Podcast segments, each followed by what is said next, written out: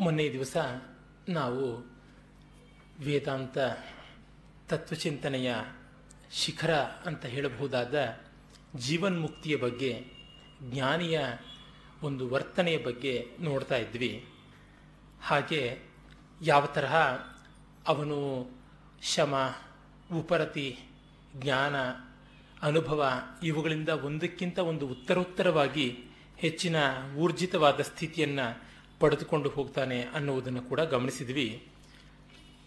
ಆತ್ಮಸಾಕ್ಷಾತ್ಕಾರದ ಫಲ ಯಾವ ರೀತಿಯಾದದ್ದು ಅನ್ನೋದನ್ನು ನೋಡ್ತಾ ಬಂದ್ವಿ. ಇಲ್ಲಿ ಒಂದು ತುಂಬ ಚೆನ್ನಾಗಿರುವಂಥ ಶ್ಲೋಕವನ್ನು ಆಚಾರ್ಯರು ಹೇಳ್ತಾರೆ. ಬ್ರಹ್ಮಾಕಾರತೆಯ ಸದಾ ಸ್ಥಿತತೆಯ ನಿರ್ಮುಕ್ತ ಬಾಹ್ಯಾರ್ಥದೀಹಿ ಅನ್ಯಾವೇದಿತ ಭೋಗ್ಯ ಭೋಗ ಕಲನು ನಿದ್ರಾವಲ್ ನಿದ್ರಾ ನಿದ್ರಾಲುವತ್ ಬಾಲವತ್ ಸ್ವಪ್ನಾಲೋಕಿತ ಲೋಕವತ್ ಜಗದಿದಂ ಪಶ್ಯನ್ ಕ್ವಚಿಲ್ ಲಬ್ಧಧೀಹಿ, ಆಸ್ತೆ ಕಶ್ಚಿದನಂತ ಪುಣ್ಯ ಫಲಭುಗ್ಧನ್ಯ ಸಮಾನ್ಯೋ ಭುವಿ ಅಂತ ಒಂದು ಮಾತನ್ನು ಹೇಳ್ತಾರೆ.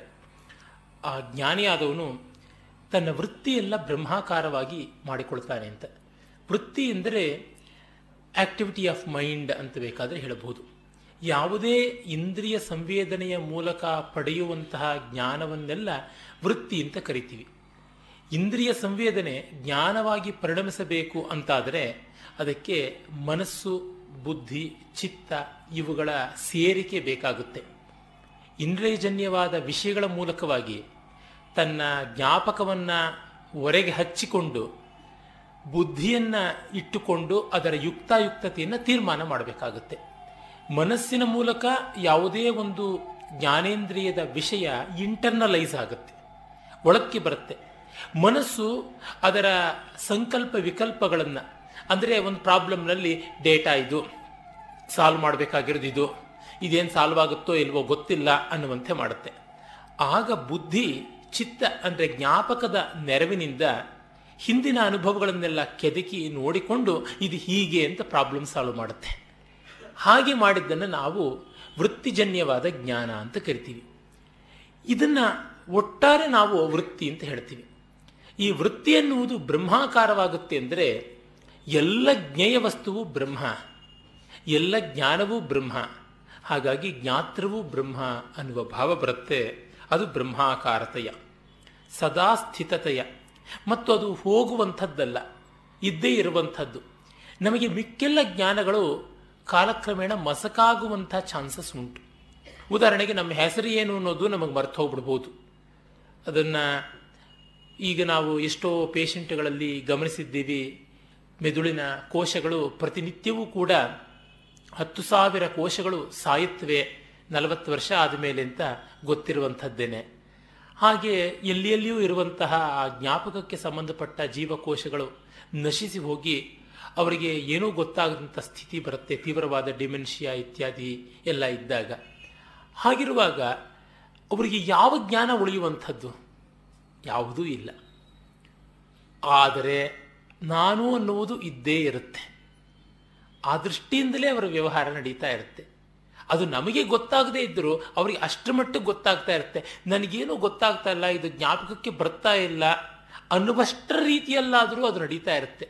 ವಿತ್ ರೆಫರೆನ್ಸ್ ಟು ಮೀ ಅನ್ನುವಂಥದ್ದು ಎಲ್ಲಿಯೋ ರೆಫರೆನ್ಸಸ್ ಮಿಸ್ ಆಗ್ತಾ ಇದೆ ಅನ್ನುವುದು ಗೊತ್ತಾಗ್ತಿರುತ್ತೆ. ಹಾಗಾಗಿ ಅದು ಎಂದೂ ಹೋಗದೇ ಇರುವಂಥದ್ದು.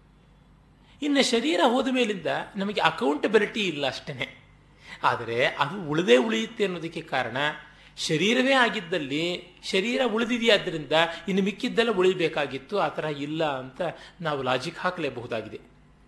ನಿರ್ಮುಕ್ತ ಬಾಹ್ಯಾರ್ಥ ಧೀಹಿ. ಯಾವುದೇ ಜ್ಞಾನ ಉಂಟಾಗುವುದಕ್ಕೆ ಹೊರಗಿನ ಜ್ಞಾನ, ಹೊರಗಿನ ವಸ್ತು ಬೇಕಾಗುತ್ತೆ. ಇದಕ್ಕೆ ಆ ರೀತಿಯಾದದ್ದು ಏನೂ ಇಲ್ಲ. ಮತ್ತು ಅನ್ಯ ಅವೇದಿತ ಭೋಗ್ಯ ಭೋಗ ಕಲನಃ ಮತ್ತೊಬ್ಬರು ತಿಳಿಸುವಂತಹ ಭೋಗ್ಯ, ಭೋಗ, ಅಂದರೆ ತ್ರಿಪುಟಿ ಅಂತ ಏನಿದೆ ಭೋಗ್ಯ, ಭೋಗ, ಭೋಕ್ತೃ, ಅಂದರೆ ಕನ್ಸ್ಯೂಮರ್ ಕನ್ಸ್ಯೂಮೇಟ್ ಕನ್ಸಂಪ್ಷನ್ ಅನ್ನುವಂಥದ್ದು ಯಾವುದೂ ಇಲ್ಲದೆ ಇರುವಂಥ ಸ್ಥಿತಿ ಅವನು ನಿದ್ರಾಲುವತ್ ನಿದ್ರೆಯಲ್ಲಿದ್ದವನಂತೆ, ಬಾಲನಂತೆ, ಮಗುವಿನ ಹಾಗೆ. ಎಲ್ಲವನ್ನ ಅನುಭವಿಸಿಯೂ ಅನುಭವಿಸದೆ ಆನಂದದಲ್ಲಿ ಇರ್ತಾನೆ ಈ ಲೋಕವನ್ನೆಲ್ಲ ಸ್ವಪ್ನಾಲೋಕಿತ ಲೋಕವತ್ ಕನಸಿನಂತೆ ಕಾಣ್ತಾ ಇರ್ತಾನೆ. ಅಂದರೆ ಕನಸು ಕಾಣ್ತಾ ಇದು ಕನಸು ಅಂತ ಗೊತ್ತಾಗುವ ಸ್ಥಿತಿ ಇರುತ್ತಲ್ಲ. ಅದಕ್ಕೆ ಏನು ಹೋಲಿಕೆ? ನಮಗೆ ಕಲಾನುಭವವೇ ಹೋಲಿಕೆ. ಸಿನಿಮಾ ನೋಡ್ತಾ ಇದು ಸಿನಿಮಾ ಹೌದು, ನಿತ್ಯ ಜೀವನ ಅಲ್ಲ ಅಂತ ಗೊತ್ತಿದ್ರೂ ಕೂಡ ಅದನ್ನು ಆ ಹೊತ್ತಿಗೆ ಸಿನಿಮಾ ನಿತ್ಯ ಜೀವನದ ಛಾಯೆಯೋ ಎಂಬಂತೆ ನೋಡ್ತಾ ಇರ್ತೀವಿ ಆ ತರಹ. ಅದೇ ಸಂದರ್ಭದಲ್ಲಿ ಓವರ್ ಇನ್ವಾಲ್ವ್ಮೆಂಟ್ ಇಲ್ಲದೆ ಇರುವಂಥದ್ದು ಕಲಾನುಭವದ ಬಹಳ ದೊಡ್ಡ ಪ್ರಯೋಜನ ಅಂದರೆ ಇದೆ. ನಮಗೆ ಜೀವನ್ಮುಕ್ತನ ಅನುಭವದ ಸಾಮೀಪ್ಯ ಇಲ್ಲಿ ಉಂಟಾಗುತ್ತೆ ಅಂತ. ಆಮೇಲೆ ಇಂಥವನು ಯಾವನೋ ಒಬ್ಬ, ಯಾವಾಗಲೋ ಒಮ್ಮೆ ಕೊಚಿಲ್ ಲಬ್ಧಧೀಹಿ ಆಸ್ತೆ.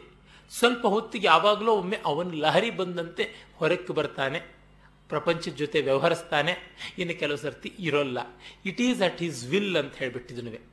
ಅದು ಹೇಗೆ ಅಂತಂದರೆ, ಒಂದು ಬಾವಿಯಲ್ಲಿರುವಂತಹ ನೀರನ್ನು ಬಿಂದಿಗೆಯಿಂದ ನಾವು ತೆಗೆದುಕೊಳ್ಳುವ ಹಾಗೆ. ಅಥವಾ ಒಂದು ತೊಟ್ಟಿಯಲ್ಲಿ, ಹಂಡೆಯಲ್ಲಿ ಇರುವಂತಹ ನೀರನ್ನು ನಾವು ಒಂದು ಸಣ್ಣ ತಂಬಿಗೆಯಿಂದ ತಗೋತೀವಿ. ತಗೊಂಡ ಮೇಲಿಂದ ತಂಬಿಗೆಯನ್ನು ಅದರೊಳಗೆ ಮುಳುಗಿಸಿಡ್ತೀವಿ. ಹಾಗೆ ಬ್ರಹ್ಮಾಕಾರದಲ್ಲಿ ಅವನ ವೃತ್ತಿ ಇರುತ್ತೆ ಅಂದರೆ ಆ ತಂಬಿಗೆ ಆ ತೊಟ್ಟಿಯಲ್ಲಿಯೋ, ಆ ಹಂಡೆಯೊಳಗೋ ಮುಳುಗೆ ಇರುತ್ತೆ. ಬೇಕಾದಾಗ ತಗೊಳ್ಳೋದು. ಈ ಬಿಂದಿಗೆಯಲ್ಲಾದರೆ ಅದರ ಹತೋಟಿಯಲ್ಲಿ ಇಲ್ಲ. ಅಕಸ್ಮಾತ್ ಇರುವ ತರಹ ಆದರೆ ಅದಕ್ಕೆ ಹಾಗೆ. ತೂತು ಬಿಂದಿಗೆ ಆಗಲಿ ಮತ್ತಾವುದಾಗಲಿ ಮುಳುಗಿದ್ದಾಗ ನೀರು ತುಂಬ ಇದ್ದೇ ಇರುತ್ತೆ. ಯಾವ ರೀತಿಯಾದಂಥ, ಅಂದರೆ ಇಂದ್ರಿಯ ದ್ವಾರಗಳ ಮೂಲಕ ಆ ಚೈತನ್ಯ ಹರಿದು ಅದು ಡ್ರೈನೌಟ್ ಆಗುವಂಥ ಸಾಧ್ಯತೆ ಅನ್ನೋದು ಇರೋದೇ ಇಲ್ಲ ಅಂತ ಹೇಳ್ಬಿಟ್ಟಿದ್ರು. ಇದು ನಾವು ಎಷ್ಟೋ ಬಾರಿ ದೊಡ್ಡವರಲ್ಲಿ ಕೂಡ ಕಾಣುವಂಥದ್ದು. ಮಕ್ಕಳು ಯಾವ್ಯಾವುದನ್ನು ಹೆದರ್ಕೊಂಡು, ಚಿಂತೆ ಮಾಡ್ಕೊಂಡು ಒದ್ದಾಡುವಂಥದ್ದನ್ನು ದೊಡ್ಡವರು ಹಾಗಲ್ವೇ ಅಲ್ಲ ಅಂತ ತೆಗೆದುಕೊಳ್ತಾರೆ. ಕಾರಣ ಅವರಿಗೆ ಆ ಮಟ್ಟದ ಜ್ಞಾನ ಇರುವುದು. ಆ ಥರದ್ದೇ ಇದು. ಎಷ್ಟು ಹೋಲಿಕೆ ಕೊಟ್ಟರೂ ಕೂಡ ಅದು ಪೂರ್ಣ ಇವುಗಳಿಗೆ ಅತೀತವಾದ ಅನುಭವವೇ ಆದ ಕಾರಣ ಹೋಲಿಕೆ ಎಂದೂ ಕಡಿಮೆ ಆಗುತ್ತೆ. ಕಾವ್ಯದಲ್ಲಿ ಉತ್ತಮೋಪಮ ಅಥವಾ ಉನ್ನತೋಪಮ ಅಂತ ನಾವು ಹೇಳ್ತೀವಿ ಅದು ಇರುತ್ತೆ ನೀಚೋಪಮ ಅನ್ನುವುದು ಇರುತ್ತೆ. ಈಗ ರಾಮ ಶಿವಧನಸ್ಸನ್ನು ಹೇಗೆ ಮುರಿದ ಅಂತಂದರೆ, ಒಂದು ಸಿಡಿಲು ಬಿದ್ದು ಮೇರು ಪರ್ವತದ ಶಿಖರ ಮುರಿದು ಹೋದಂತೆ ಅಂತ ಹೇಳಿದ್ರೆ ಉತ್ತಮೋಪಮೆಯನ್ನು ಕೊಟ್ಟಂತೆ ಆದೀತು. ಹಾಗಲ್ಲದೆ ರಾಮ ಶಿವಧನಸ್ಸನ್ನು ಮುರಿದಿದ್ದು ಒಣಗಿದ ಹಲಸಂದಿ ಕಡ್ಡಿಯನ್ನು ಮುರಿದಂತೆ ಆಯಿತು ಅಂತಂದರೆ ಅದು ನೀಚೋಪಮೆ ಆಯಿತು. ಕಾವ್ಯದಲ್ಲಿ ನೀಚೋಪಮೆ ಅಥವಾ ಉನ್ನತೋಪಮೆ ಇವು ಎರಡೂ ಇರುತ್ತವೆ. ಆದರೆ ವೇದಾಂತದಲ್ಲಿ ಬ್ರಹ್ಮಾನುಭವಕ್ಕೆ ಸಂಬಂಧಪಟ್ಟಂತೆ ಯಾವುದು ಹೇಳಿದ್ರೂ ಅದು ನೀಚೋಪಮೀಯ ಆಗುತ್ತೆ. ಕಾರಣ, ಆ ಅನುಭವಕ್ಕೆ ಮೀರಿ ಇರುವಂಥದ್ದು ಇನ್ಯಾವುದಾದ್ರೂ ಕೊಡಬೇಕಾಗತ್ತೆ. ಆಗುವುದೇ ಇಲ್ಲವಲ್ಲ. ಆ ದೃಷ್ಟಿಯಿಂದಲೇ ಹೇಳುವುದುಂಟು. ಭಗವಂತನಿಗೆ ನಾವು ಸಲ್ಲಿಸುವ ಸ್ತೋತ್ರಗಳೆಲ್ಲ ನಿಂದೆಗಳೇ ಹೌದು. ಕಾರಣ ಅವೆಲ್ಲ ನೀಚೋಪಮೇನೆ ಚಂದ್ರವದನ ನೀನು ಅಂತ ಕಮಲಾಕ್ಷ ನೀನು ಅಂತ ಹೇಳಿದ್ರೆ ಅವನ ಸೃಷ್ಟಿಯ ಒಂದು ಸಣ್ಣ ಪದಾರ್ಥವನ್ನು ಅವನಿಗೆ ಹೋಲಿಸುವುದು ಅಂತಂದರೆ ಎಲ್ಲಿಯ ಹಾಸ್ಯಾಸ್ಪದವಾದದ್ದು, ವಿಡಂಬನಾತ್ಮಕವಾದ ವಿಷಯ ಅಲ್ವಾ ಅಂತ. ಗತ್ಯಂತರ ಇಲ್ಲ, ಗತಿ ಇಲ್ಲದೆ ಇರೋದ್ರಿಂದ ನಾವು ಹೀಗೆ ಮಾಡ್ತಾ ಇದ್ದೀವಿ, ಇನ್ನೇನು ಮಾಡೋದು? ಆ ಸೌಂದರ್ಯ ಲಹರಿಯಲ್ಲಿ ಕಟ್ಟಕಡೆಯ ಶ್ಲೋಕ ಅದನ್ನೇ ಹೇಳುತ್ತೆ, ಪ್ರದೀಪ ಜ್ವಾಲಾಭಿರ್ ದಿವಸಕರ ನೀರಾಜನ ವಿಧಿ ಸುಧಾ ಸೂತೇಶ್ಚಂದ್ರೋಪಲ ಜಲಲವೈರರ್ಘ್ಯರಚನ ಸ್ವಕೀಯೈರಂಭೋಭಿಸ್ಸಲಿನ ನಿಧಿರೌ ಸೌಹಿತ್ಯಕರಣಂ ತ್ವದೀಯಾಭಿರ್ವಾಗ್ಭಿಸ್ತವ ಜನನಿ ವಾಚಾಂ ಸ್ತುತಿರಿಯಂ ಅಂತ ಸಮುದ್ರಕ್ಕೆ ಅದರದೇ ನೀರನ್ನು ಕೊಡುವ ಹಾಗೆ, ಸೂರ್ಯನಿಗೆ ಒಂದು ಜ್ಯೋತಿಯನ್ನು ಆರತಿ ಮಾಡುವ ಹಾಗೆ, ಚಂದ್ರನಿಗೆ ಅವನ ಕಿರಣದಿಂದ ಕರಗಿದ ಚಂದ್ರಕಾಂತ ಶಿಲೆಯಿಂದಲೇ ಅರ್ಘ್ಯ ಕೊಡುವಂತೆ ಅದು ಹಾಗೆ ಪರಿಣಮಿಸುತ್ತೆ ಅಂತ. ಅಪ್ಪಯ್ಯ ದೀಕ್ಷಿತರು ತಮ್ಮ ಅದ್ಭುತವಾದ ಸ್ತೋತ್ರ ಕಾವ್ಯ ಜಗನ್ನಾಥ ಸ್ವಾಮಿ ವರದರಾಜ ಸ್ವಾಮಿಯ ಬಗ್ಗೆ ಬರೆದಂಥದ್ದು ವರದರಾಜಸ್ತವ ಅಂತ ಅಲ್ಲಿ ಇದನ್ನೇ ಹೇಳ್ತಾರೆ.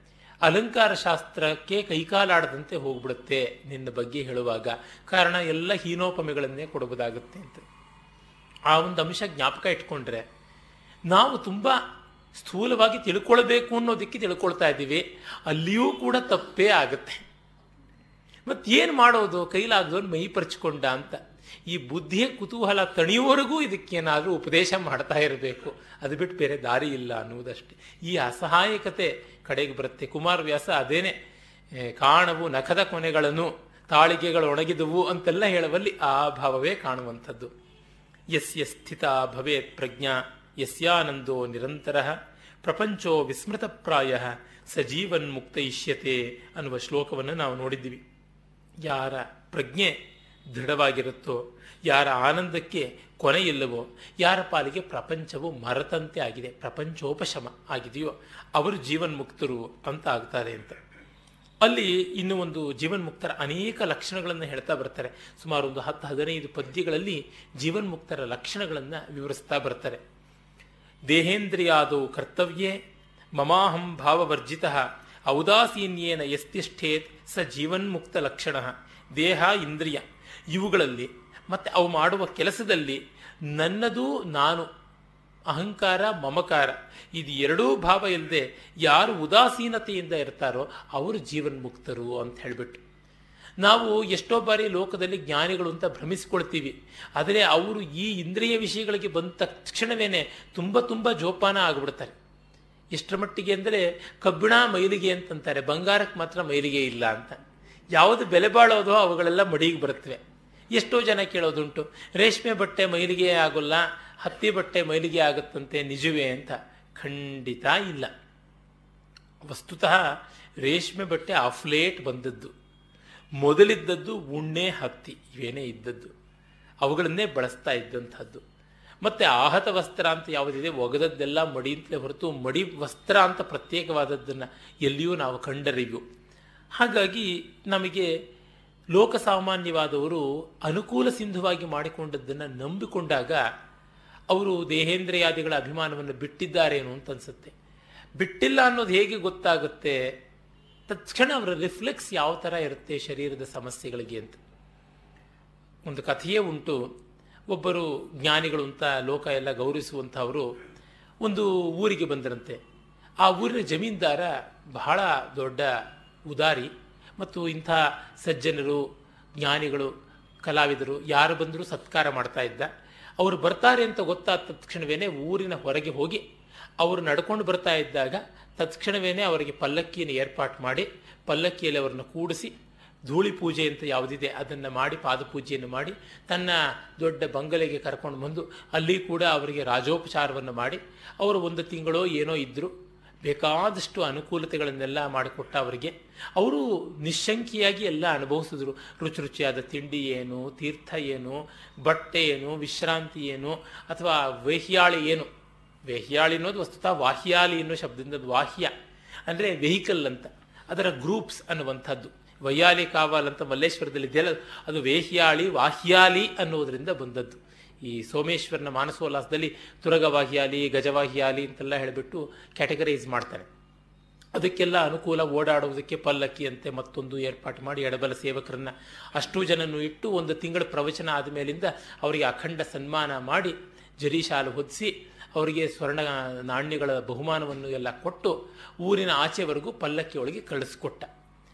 ಆಮೇಲೆ ಅವರ ಜಮೀನ್ದಾರನ ಭಾವಮೈದನಿಗೆ ನೋಡ್ತಾ ತನ್ನ ಭಾವನಾ ವರ್ತನೆ ಇದೇನು ಈ ಥರ ಸನ್ಯಾಸಿಗಳಿಗೆಲ್ಲ ಇಷ್ಟಿಷ್ಟು ನಡ್ಕೊಳ್ಳೋದೆ? ತುಂಬ ಸುಲಭವಾದ ಕೆಲಸ. ನಾನು ಅದಕ್ಕಿಂತ ಚೆನ್ನಾಗಿ ಪ್ರವಚನ ಮಾಡಬಲ್ಲೆ. ಏನು ಆಗಬೇಕಾದದ್ದು? ಗಡ್ಡ ಒಂದು ನೀವ್ಕೊಳ್ಬೇಕು. ಅದಕ್ಕೆ ಬೆಳೆಸ್ಕೊಂಡ್ರೆ ಆಯಿತು. ಅಂತ ಹಾಗಂತಂದುಕೊಂಡು ಭಾವನ ಹತ್ರ ತಗಾದೆ ಮಾಡ್ದ.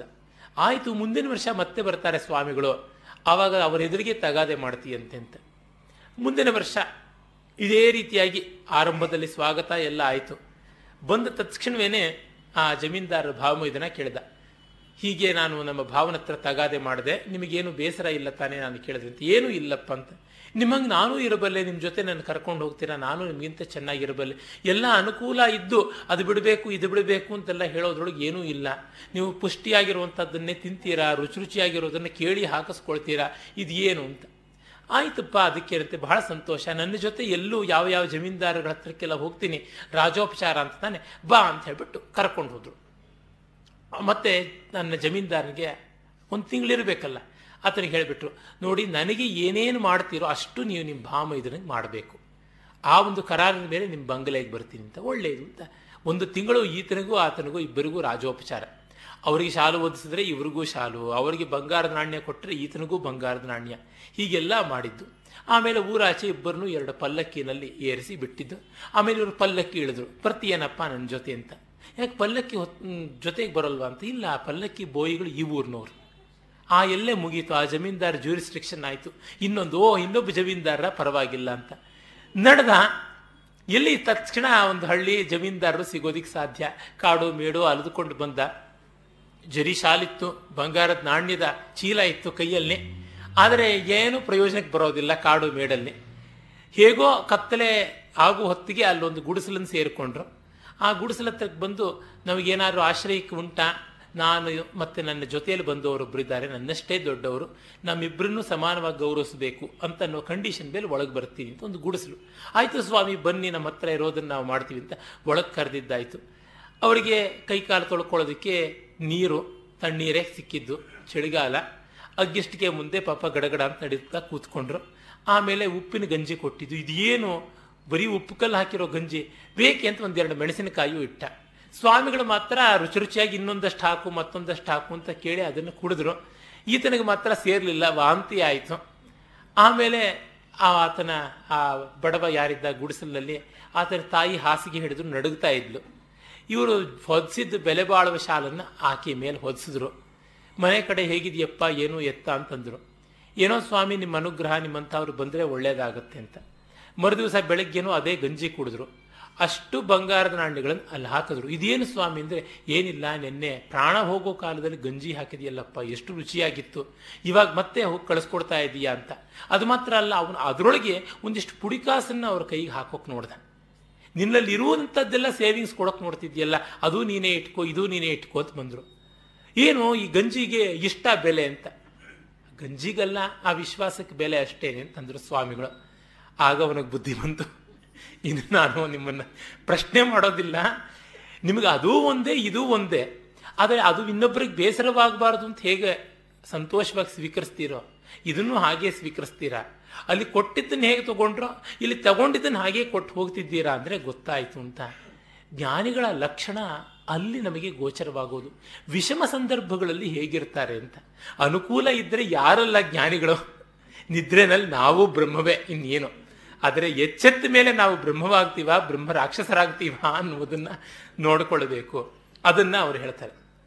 ದೇಹ, ಇಂದ್ರಿಯ, ಕರ್ಮ, ಇವುಗಳು ಮೂರರಲ್ಲಿಯೂ ನಮ್ಮ ವರ್ತನೆ ಸಮ ವಿಷಮಗಳಲ್ಲಿ ಹೇಗಿರುತ್ತೆ ಅಂತ. ಇಷ್ಟಾನಿಷ್ಟಾರ್ಥ ಸಂಪ್ರಾಪ್ತವು ಸಮದರ್ಶಿತ ಯಾತ್ಮನಿ ಉಭಯತ್ರಾವಿಕಾರಿತ್ವಂ ಜೀವನ್ ಮುಕ್ತ ಮುಕ್ತಸ್ಯ ಲಕ್ಷಣಂ ಅಂತ. ಇಷ್ಟ, ಅನಿಷ್ಟ, ಸಮ ಅಂತ ಮೂರು ಯಾವುದಿರುತ್ತೆ? ಅವು ಎಲ್ಲದರೊಳಗೂ ಏಕತೆಯನ್ನು ಕಾಣುವಂಥದ್ದು, ವಿಕಾರ ಇಲ್ಲದೆ ಇರುವಂಥದ್ದು. ವಿಕಾರವನ್ನು ಆತ ಒಂದು ಅಲಂಕಾರವಾಗಿ ಇಟ್ಟುಕೊಂಡ್ರೆ ಅದು ಸರಿ. ಈಗ ಹಣೆ ಮೇಲೆ ಕುಂಕುಮ ವಿಕಾರವಲ್ಲ, ಅಲಂಕಾರ. ಅದೇ ಕೆನ್ನೆ ಮೇಲೆ ಕುಂಕುಮ ವಿಕಾರ ಆಗುತ್ತೆ. ಕಣ್ಣಲ್ಲಿ ಮಸಿ ಕಾಡಿಗೆ ಅಲಂಕಾರವಾದರೆ, ಅದೇ ಮುಖಕ್ಕಾದರೆ ಈಚೆಗಷ್ಟೇ ಮಹಾ ಕೋಲಾಹಲ ನಡೀತಾ ಇದೆ. ಎಷ್ಟೆಲ್ಲ ಕಷ್ಟ ಆಗಿಬಿಡುತ್ತೆ ಅಂತ ನಮಗೆ ಗೊತ್ತಾಗುತ್ತೆ. ಅದಕ್ಕಾಗಿ ವಿಕಾರ ಅನ್ನುವುದನ್ನ ಒಂದು ಅಲಂಕಾರವನ್ನುವಂತೆ ತಳೆಯುವರು ಮಹಾದೇವನಿಗೆ ವಿಷವೂ ಕೂಡ ಅಲಂಕಾರವಾಯಿತು. ಹಾಗಿದ್ದರೆ ಪರವಾಗಿಲ್ಲ. ಅದೇ ಮಹಾವಿಷ್ಣುವಿಗೆ ನೀಲಮೇಘ ಶ್ಯಾಮಲ ಅಂತೀವಿ ಬೇರೆಯವ್ರ ಕಪ್ಪಿಗಿದ್ರೆ ನಾವು ನೋಡಿಯೇ ಇಲ್ಲ. ಹಾಗೆ ಸರ್ವಂ ಬಲವತಾಂ ಪಥ್ಯಂ ಸರ್ವಂ ಬಲವತಾಂ ಹಿತಂ, ಆತ್ಮಬಲ ಇದ್ದವರಿಗೆ. ನ ಪ್ರತ್ಯಕ್ ಬ್ರಹ್ಮ, ನ ಪ್ರತ್ಯಕ್ ಬ್ರಹ್ಮಣೋರ್ಭೇದಂ ಕದಾಪಿ ಬ್ರಹ್ಮಸರ್ಗಯೋ ಪ್ರಜ್ಞಾಯ ಪ್ರಜ್ಞೆಯಾಯೋ ವಿಜಾನಾತಿ, ಸ ಜೀವನ್ಮುಕ್ತ ಇಷ್ಯತೆ ಅನ್ನುವಂಥ ಮಾತು ಬರುತ್ತೆ. ಇದು ಬಹಳ ಸೊಗಸಾಗಿದೆ. ತನ್ನ ಆತ್ಮ, ಅಂದರೆ ತಾನು, ಕೇವಲ ಸ್ವರೂಪ, ಬ್ರಹ್ಮ, ಮತ್ತು ಆ ಬ್ರಹ್ಮದ ಸೃಷ್ಟಿ, ಇದು ಯಾವುದಕ್ಕೂ ಭೇದ ಇಲ್ಲ ಅಂತ ತಿಳ್ಕೊಳ್ಬೇಕು ಅಂತ. ಎಷ್ಟೋ ಜನ ಬ್ರಹ್ಮದ ಉಪಾಸಕರಾಗಿ ಬ್ರಹ್ಮಜ್ಞಾನಿಗಳು ಅಂತ ಅನ್ನಿಸಿಕೊಂಡವರು ಜಗತ್ತಿನ ಬಗ್ಗೆ ತುಚ್ಛವಾದ ಮಾತುಗಳು ಆಡೋದುಂಟು ಬ್ರಹ್ಮವೇ ಜಗತ್ತು. ನಾವು ನಾಮರೂಪಗಳನ್ನು ಹಾಕಿಕೊಂಡದ್ರಿಂದ ಅದು ಅಹಿತವಾಗಿ, ಹಿತವಾಗಿ, ಸುಖವಾಗಿ, ದುಃಖವಾಗಿ ಕಾಣ್ತಾ ಇದೆ, ಸಚ್ಚಿದಾನಂದವಾಗಿ ತೋರ್ತಾ ಇಲ್ಲ. ಹಾಗಿಟ್ಟುಕೊಳ್ಳದೆ ಎಲ್ಲವನ್ನ ಬ್ರಹ್ಮ ಇನ್ ಡೈನಮಿಕ್ ಫಾರಮ್ ಅಂತ ಗೌರವಿಸಬೇಕಾಗುತ್ತೆ ಜಗತ್ತನ್ನ. ಆ ಶಕ್ತಿ ಯಾರಿಗಿದೆ? ಅವರು ಬ್ರಹ್ಮಜ್ಞರು, ಬ್ರಹ್ಮಜ್ಞಾನಿಗಳು ಅಂತ. ಇಲ್ಲಿ ಶಂಕರರು ಜಗತ್ತಿಗೆ ಕೊಟ್ಟಿರುವ ಗೌರವ ಏನು ಅಂತ ಗೊತ್ತಾಗುತ್ತೆ. ಅವರ ಪಾಲಿಗೆ ಜಗತ್ತು ಒಂದು ಸುಳ್ಳಿನ ಕಂತೆ ಎನ್ನುವುದೇ ಸತ್ಯವಾಗಿದ್ದರೆ ಆಕ್ಷೇಪ ಮಾಡುವಂತೆ ಈ ಮಾತನ್ನು ಹೇಳ್ತಾ ಇರಲಿಲ್ಲ. ಬ್ರಹ್ಮವಾಗಿ ಜಗತ್ತು ಸತ್ಯವಾದ್ದರಿಂದ ಜಗತ್ತನ್ನು ಗೌರವಿಸಬೇಕು. ಗೌರವಿಸು ಜೀವನವ, ಗೌರವಿಸು ಚೇತನವ ಅಂತ ಕಗ್ಗದಲ್ಲಿ ಡಿ ವಿ ಜಿಯವರು ಹೇಳಿರೋದು ಅದೇ ದೃಷ್ಟಿಯಿಂದ. ಅಂದರೆ ನಾವು ನಮ್ಮ ರಾಗದ್ವೇಷಗಳಿಂದ ಪಾರ್ಷಿಯಲ್ ಆಗಿ ಜಗತ್ತನ್ನು ಕಂಡಾಗ ಅಂತ ಪಾರ್ಷಿಯಲ್ ಆದ ಔಟ್ಲುಕ್ಕಿನ ಫಲವಾದ ಜಗತ್ತು ಸುಳ್ಳು. ಇಂಪಾರ್ಷಿಯಲ್ ಔಟ್ಲುಕ್ಕಿನ ಫಲವಾದ ಜಗತ್ತಿನ ಆ ಪರಿಪೂರ್ಣತೆ ಖಂಡಿತವಾಗಿ ಸತ್ಯವಾದದ್ದು, ಮನೋಹರವಾದದ್ದು ಅಂತ. ಅಂದರೆ ನಮ್ಮ ರಾಗದ್ವೇಷಗಳನ್ನೇ ನಾವು ಎಲ್ಲ ಕಡೆ ರಿಫ್ಲೆಕ್ಟ್ ಮಾಡಿಕೊಂಡಾಗ, we are polluting and we are polluted ಎರಡೂ ಆಗಿದೆ. ಅದಲ್ಲದ ದೃಷ್ಟಿಯಿಂದ ನೋಡಬೇಕು ಅನ್ನೋದು ಇಲ್ಲಿರುವ ತಾತ್ಪರ್ಯ. ಯತ್ರ ಪ್ರವಿಷ್ಟ ವಿಷಯ ಪರೇರಿತ, ನದಿ ಪ್ರವಾಹ ಇವ ವಾರಿರಾಶವು, ಲೀನಂತಿ ಸನ್ಮಾತ್ರತೆಯ ನ ವಿಕ್ರಿಯ ವಿಕ್ರಿಯಾಮುತ್ಪಾದಯಂತ್ಯೇಷ ಯತಿರ್ವಿಮುಕ್ತ. ಮತ್ತೊಬ್ಬರಿಂದ ಪ್ರೇರಿತರಾಗಿ ಬರುವಂತಹದ್ದು ವಿಷಯಗಳಿಂದ, ವಸ್ತುಗಳಿಂದ ಪ್ರೇರಿತವಾಗಿ ಬರುವಂಥ ಎಲ್ಲ ವಿಷಯಗಳು ಆ ಜೀವನ್ಮುಕ್ತ ಅನ್ನುವ ಸಮುದ್ರವನ್ನು ಹೊಕ್ಕಾಗ, ನದಿ ಪ್ರವಾಹಗಳೆಲ್ಲ ಕೂಡ ಸಮುದ್ರವನ್ನು ಹೊಕ್ಕ ಮೇಲೆ ಸಮುದ್ರವೇ ಆಗಿಬಿಡುತ್ತವೆ ನಾಮರೂಪೇ ವಿಹಾಯ. ಆ ರೀತಿಯಾಗಿ ಜೀವನ್ಮುಕ್ತನಲ್ಲಿ ಯಾವ ವಿಕಾರವನ್ನು ಉಂಟು ಮಾಡೋದಿಲ್ಲ. ಯಾರ ಪ್ರಭಾವ, ಯಾರ ಪ್ರೇರಣೆ, ಯಾವುದು ಏನೂ ಮಾಡುವುದಿಲ್ಲ ಅಂತ. ನನಗೆ ಮತ್ತೆ ದೇವುಡು ನರಸಿಂಹಶಾಸ್ತ್ರಿಗಳ ಮಹಾಬ್ರಾಹ್ಮಣದ ನೆನಪಾಗುತ್ತೆ. ಅಲ್ಲಿ ಕಲಿಪುರುಷ ವಸಿಷ್ಠನ್ನ ಕಾಣೋದಕ್ಕೆ ಬರ್ತಾನೆ. ಅವನು ಬಂದು, ನಾನು ನಿಮ್ಮನ್ನು ಪೀಡಿಸಬೇಕಾಗಿದೆ, ಅದಕ್ಕೆ ನನಗೆ ಅನುಗ್ರಹ ಮಾಡಬೇಕು ಅಂತ ಕೇಳುವ ಸಂದರ್ಭ. ವಸಿಷ್ಠರು ಎಲ್ಲಿಯೋ ವರ್ಣಲೋಕಕ್ಕೆ ಪಲ್ಲಕ್ಕಿಯಿಂದ ಬರ್ತಾ ಇರ್ತಾರೆ, ವರ್ಣಲೋಕಕ್ಕೆ ಹೋಗಿ ಅಂತ. ಬರ್ತಾ ಇದ್ದಾಗ ಮುಸ್ಸಂಜೆಯ ಹೊತ್ತು ಯಾರೋ ತಮ್ಮನ್ನು ನೋಡಬೇಕಾಗಿದೆ ಅಂತ ಶಿಷ್ಯರು ಹೇಳ್ತಾರೆ. ಪಲ್ಲಕ್ಕಿ ಇಳಿದು ಬರ್ತಾರೆ. ಬಂದಾಗ ಕಪ್ಪಗೆ ಕಂಬಳಿ ಹೊದ್ದುಕೊಂಡು ಕಳೆ ಕಳೆ ಕಳೆ ಒಂದು ಸ್ವಲ್ಪವೂ ಇಲ್ಲದೆ ವಿಕಾರವಾಗಿ ಸ್ವಲ್ಪ ಅಸಹ್ಯ ಹುಟ್ಟಿಸುವಂಥ ರೀತಿಯಲ್ಲಿ ಇರ್ತಾನೆ. ಆತ, ನಮಸ್ಕಾರ ಅಂತ ದೂರದಲ್ಲಿ ನಮಸ್ಕಾರ ಮಾಡಿ, ನೀನು ಯಾರು ಅಂತ ಕೇಳಿದ್ರೆ ನಾನು ಹೇಳ್ತೀನಿ. ಅದಕ್ಕೆ ಮುಂಚೆ ತಾವು ಒಂದು ಹುಲ್ಲು ಕಡ್ಡಿ ಇಟ್ಕೊಂಡು ಅದಕ್ಕೆ ಸಂಬೋಧನೆ ಮಾಡಿ ನನ್ನ ಜೊತೆ ಮಾತಾಡಬೇಕು ಅಂತ. ಆಯಿತು, ಅದು ಮಾಡೋಣ ಅಂತ ಇಟ್ಕೊಳ್ತಾರೆ ನಾನು ಕಲಿ, ನನ್ನ ಪ್ರಭಾವ ತಮ್ಮ ಮೇಲೆ ತೋರಿಸಬೇಕಾಗಿದೆ, ಅದಕ್ಕಾಗಿ ಬಂದಿದ್ದೀನಿ ಅಂತ. ನಿನಗೆ ತೋರಿಸ್ಬೇಕು ಅಂತಿದ್ರೆ ತೋರಿಸ್ಬೋದಪ್ಪ, ಅದಕ್ಕೆ ಪರ್ಮಿಷನ್ ಯಾತಕ್ಕೆ ಕೇಳೋದು? ನಿನ್ನ ಕೆಲಸ ನೀನು ಮಾಡು, ಅದೇನಂತೆ? ಈಗ ಮಳೆ ನಮ್ಮ ಮೇಲೆ ಸುರಿಯುತ್ತೆ ಅಂತಂದರೆ ಒಂದು ಸ್ವಲ್ಪ ಪರ್ಮಿಷನ್ ಕೊಡ್ತೀರಾ ವಸಿಷ್ಠರೇ ನಿಮ್ಮ ಮೈ ಮೇಲೆ ಬಿದ್ದು ತೋಯಿಸ್ತೀನಿ ಅಂತ ಹೇಳೋದು ಉಂಟೆ ಅಂತ. ಹಾಗಲ್ಲ ನಾನು ನಿಮ್ಮನ್ನ ಕಷ್ಟರೂಪವಾಗಿ ಪೀಡಿಸಬೇಕು ಅಂತಿದ್ದೀನಿ, ಅದಕ್ಕೋಸ್ಕರ ಅಂತ. ಆಯ್ತಂತೆ, ಸುಖ ಏನು, ಕಷ್ಟ ಏನು? ಅದೇ ಬಂದಿರುವುದು ಸಮಸ್ಯೆ. ನೀವು ಸಹಜ ಆನಂದ ಸ್ವರೂಪಿಗಳಾದ ಕಾರಣ ನಿಮಗೆ ಯಾವ ಕಷ್ಟ ಕೊಟ್ಟರೂ ಅದು ಸುಖವಾಗಿ ಪರಿಣಮಿಸುತ್ತೆ. ಆದರೆ ನೀವು ನಾನೀಗ ಕೊಡುವ ಕಷ್ಟವನ್ನ ಕಷ್ಟರೂಪದಲ್ಲಿಯೇನೇ ಅನುಭವಿಸಬೇಕು ಲೋಕಕ್ಕೆ ಅಂತ ಅನ್ನೋದಕ್ಕೋಸ್ಕರ ನಾನು ಬಂದು ಕೇಳ್ತಾ ಇದ್ದೀನಿ.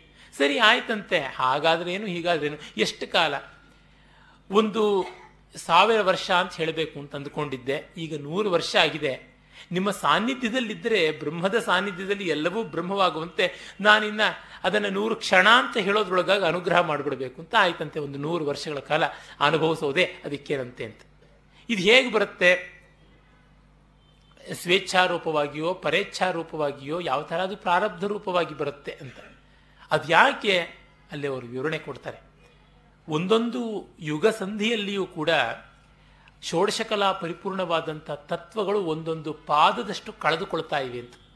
ಷೋಡಶಕಲಾ ಅಂದರೆ ಹದಿನಾರು ಕಲೆಗಳ ಪೂರ್ಣ ಚಂದ್ರನಂತೆ ಇರುವಂತಹ ಆ ಒಂದು ಧರ್ಮದ ಸ್ವರೂಪ ಒಂದೊಂದು ಯುಗದಲ್ಲಿಯೂ ಒಂದೊಂದು ಪಾದದಷ್ಟು ಕಡಿಮೆ ಆಗ್ತಾ ಬರುತ್ತೆ. ಪಾದ ಅಂದರೆ ನಾಲ್ಕು ಕಲೆಗಳು ಒನ್ ಫೋರ್ತ್ ಕಲಾ ಅಂದರೆ ಒನ್ ಸಿಕ್ಸ್ಟೀನ್ತ್ ಹಾಗೆ ಇಡೀ ವಿಶ್ವಕ್ಕೆ ಆಗುವಂತಹ ಧರ್ಮ ಹಾನಿಯನ್ನ ಧರ್ಮ ಹ್ರಾಸವನ್ನ ಪಂಚಭೂತಾತ್ಮಕವಾದ ಜಗತ್ತು ಅನುಭವಿಸಿ ಶೋಕಿಸುತ್ತೆ.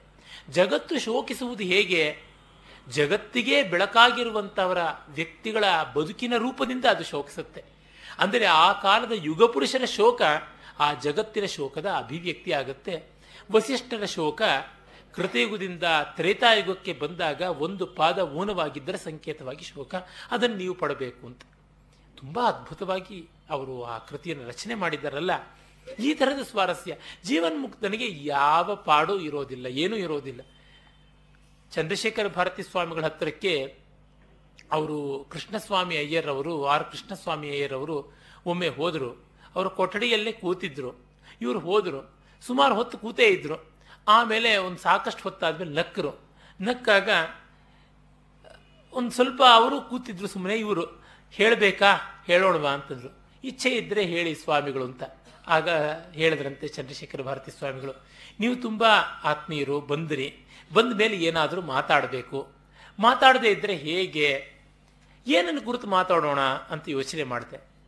ಬ್ರಹ್ಮದ ಬಗ್ಗೆ ಮಾತಾಡೋಕೆ ಏನೂ ಇಲ್ಲ. ನಾನು ಮತ್ತೆ ಮತ್ತೆ ಹೇಳ್ತಾ ಇರ್ತೀನಲ್ಲ, ವೇದಾಂತದ ಬಗ್ಗೆ ಹೇಳೋದಕ್ಕೆ ಏನೂ ಇಲ್ಲ. ಬಹಳ ಕಡಿಮೆ ಇರೋದು, ಏನಾದರೂ ಇದ್ದರೆ ಅಂತ. ಅದರ ಬಗ್ಗೆ ಹೇಳುವಂಥದ್ದಲ್ಲ. ಏನು ಹೇಳಿದ್ರು ಮೊದಲೇ ತಿಳಿಸಿದಂತೆ ಹೀನೋಪಮೆ ಆಗುತ್ತೆ. ಅದು ಅಪಚಾರವೇ ಆಗುತ್ತೆ. ಇನ್ನು ಈ ಜಗತ್ತಿನ ಬಗ್ಗೆ ಹೇಳೋಣ ಅಂದರೆ ಅದು ಕೂಡ ಅನಿರ್ವಾಚ್ಯವಾದ್ದರಿಂದ ಏನೂ ಹೇಳೋದಕ್ಕೆ ಸಾಧ್ಯ ಇಲ್ಲ. ನಿಶ್ಚಯಾತ್ಮಕವಾಗಿ ಜಗತ್ತಿನ ಬಗ್ಗೆ ಹೇಳೋಕೆ ಸಾಧ್ಯ ಇಲ್ಲ. ಕೈ ತೂಕ, ಬಾಯಿ ಬಣ್ಣ, ಅಂತೆ, ಕಂತೆಗಳು. ಇನ್ನು ಬ್ರಹ್ಮದ ಬಗ್ಗೆ ಬಾಯಿ ಮುಚ್ಚಿಕೊಂಡಿರಬೇಕು. ಇದರ ಬಗ್ಗೆ ಹೇಳಿ ಪ್ರಯೋಜನವಿಲ್ಲ, ಆ ಥರ ಆಗುತ್ತೆ. ನಿರ್ವಾಚ್ಯ ಮಾಡೋಕ್ಕಾಗದೇ ಇರೋದೊಂದು, ಅನುಭವಿಸಬೇಕಾದದ್ದು ಒಂದು. ಹೀಗಿದ್ದಾಗ ಇನ್ನೇನು ಸುಮ್ಮನೆ ಇರಬೇಕು. ಇಷ್ಟೊತ್ತು ಮಾಡಿದ್ದು ಅದೇನೆ. ಆದರೆ ಯಾತಕ್ಕೆ ಸುಮ್ಮನೆ ಇದ್ದೀನಿ ಅಂತ ಇಷ್ಟೊತ್ತು ಕಸರತ್ತು ಮಾಡಿ ಮತ್ತೆ ಅದೇ ಸ್ಥಿತಿಗೆ ಬಂದ್ರಲ್ಲ ಅಂತ ನಗು ಬಂತು. ಇದನ್ನು ಹೇಳಿದ್ದೀನಿ ಅಂತಂದ್ರಂತೆ. ಹಾಗೆ ಆ ಜೀವನ್ ಮುಕ್ತನಲ್ಲಿ ಎಲ್ಲ ಹೋಗಿ ಯಾವ ದ್ವಂದ್ವಗಳು ಇಲ್ಲದೆ ಕರಗಿ ಕೂತ್ಕೊಳ್ಳುತ್ತವೆ ಅಂತ. ಅದನ್ನ ಶಂಕರ ಭಗವತ್ಪಾದರ ಗೀತಾ ಭಾಷ್ಯದಲ್ಲಿ ತುಂಬ ಸೊಗಸಾಗಿ ಇದನ್ನ ಕಾಣಬಹುದು. ಅವರ ಭಗವದ್ಗೀತಾ ಭಾಷ್ಯದ ಎರಡನೇ ಅಧ್ಯಾಯದಲ್ಲಿ. ಅಂದರೆ ಸಾಂಖ್ಯ ಯೋಗದಲ್ಲಿ ಆಪೂರ್ಯಮಾಣಂ ಅಚಲ ಪ್ರತಿಷ್ಠಂ ಸಮುದ್ರ ಮಾಪ ಪ್ರವಿಶಂತಿ ಯದ್ವತ್, ತದ್ವತ್ ಕಾಮಾಯಂ ಪ್ರವಿಶಂತಿ ಸರ್ವೇ, ಸಶಾಂತಂ ಸಶಾಂತಿಮಪ್ನೋತಿ ನ ಕಾಮಕಾಮಿ ಅನ್ನುವ ಮಾತಿನಲ್ಲಿ ಅವರು ಅದೇ ಹೇಳ್ತಾರೆ. ಹೇಗೆ ಸಮುದ್ರಕ್ಕೆ ಎಷ್ಟೆಲ್ಲ ನದಿ ತೊರೆ ಝರಿಗಳು ಬಂದರೂ ಕೂಡ ಅಪೂರ್ಯಮಾಣಂ ಅಚಲ ಪ್ರತಿಷ್ಠಂ ಅದು ತುಂಬೊಲ್ಲ, ಹೊಯ್ದಾಡೋಲ್ಲ, ಉಕ್ಕಿ ಬರೋಲ್ಲ, ಏನೂ ಆಗೋದಿಲ್ಲ. ಬಂದದ್ದು ಬಂದದ್ದಷ್ಟೇ ಆಗ್ತಾ ಇರುತ್ತೆ. ಹಾಗೆಯೇ ತದ್ವತ್ ಕಾಮಾಹ ಎಂ ಪ್ರವಿಶಂತಿ. ಆ ಜೀವನ್ಮುಕ್ತನನ್ನು ಯಾವುದೆಲ್ಲ ಕಾಮಗಳು ಹೋಗಿ ಪ್ರವೇಶ ಮಾಡುತ್ತವೋ, ಅವು ಸಹ ಶಾನ್ ಶಾಂತಿ ಮಾಪ್ನೋತಿ ಎಲ್ಲ ಶಾಂತಿಯನ್ನು ಪಡ್ಕೊಳ್ಳುತ್ತೆ ಅವನಿಗೆ ಮಾತ್ರ ಯಾವ ಕಾಮ ಕಾಮವೂ ಇರುವಂಥದ್ದಲ್ಲ ಅಂತ. ಅದನ್ನು ಅವ್ರು ಹೇಳ್ತಾರೆ, ಸ ಶಾಂತಿ ಮೋಕ್ಷಂ ಅಪ್ನೋತಿ ನೇತರ ಕಾಮಕಾಮಿ. ಆದರೆ ಕಾಮಕಾಮಿಯಾದವನಿಗೆ ಆ ಥರದ್ದು ಆಗುವಂಥದ್ದಲ್ಲ ಅಂತ ಹೇಳ್ಬಿಟ್ಟು. ಆಮೇಲೆ ವಿಜ್ಞಾತ ಬ್ರಹ್ಮತತ್ವಸ್ಯ ಯಥಾಪೂರ್ವಂ ನ ಸಂಸ್ಕೃತಿ ಅಸ್ತಿ ಚೇನ್ನ ಸ ವಿಜ್ಞಾತಂ ವಿಜ್ಞಾತ ಬ್ರಹ್ಮಭಾವೋ ಬಹಿರ್ಮುಖ ತುಂಬ ಚಮತ್ಕಾರಕವಾದಂಥ ಮಾತು. ಬ್ರಹ್ಮತತ್ವ ಒಮ್ಮೆ ಗೊತ್ತಾದ ಬಳಿಕ ಅವನಿಗೆ ಜಗತ್ತು ಮೊದಲಿನ ಹಾಗೆ ಇರುವುದಿಲ್ಲ ಅಂತನ್ನುವಂಥ ಮಾತು. ಏನು ಇದರ ಅರ್ಥ? ಮೊದಲಿನ ಹಾಗೆ ಇರೋದಿಲ್ಲ ಅಂತಂದರೆ ಜಗತ್ತು ಜಗತ್ತಾಗಿ ಇರೋದಿಲ್ಲ ಅಂತ. ಅದರ ಔಟ್ಲುಕ್ಕೇ ಬದಲಾವಣೆ ಆಗಿಬಿಡುತ್ತೆ. ನಮಗೆ ಎಷ್ಟೋ ಬಾರಿ ಒಬ್ಬ ವ್ಯಕ್ತಿಯ ಯಥಾಸ್ವರೂಪ ಗೊತ್ತಾದ ಮೇಲೆ ಆತನ ಜೊತೆ ಮೊದಲಿದ್ದ ಸಂಬಂಧ ಪೂರ್ಣವಾಗಿ ಬೇರೆ ಆಗಿಬಿಡುತ್ತೆ. ಮೊದಲು ನೋಡುವಂಥ ದೃಷ್ಟಿ ಇದ್ದದ್ದೇ ಪೂರ್ಣವಾಗಿ ಬದಲಾಗಿ ಹೋಗ್ಬಿಡುತ್ತಲ್ಲ. ಅದೇ ಥರ ಎಲ್ಲಿಯೂ ಅಷ್ಟೇ ನಮಗೆ ಒಂದು ವಿಷಯ ತಿಳಿದ ತಕ್ಷಣ ಅದು ಪೂರ್ಣವಾಗಿ ಬೇರೆ ಆಗುತ್ತೆ.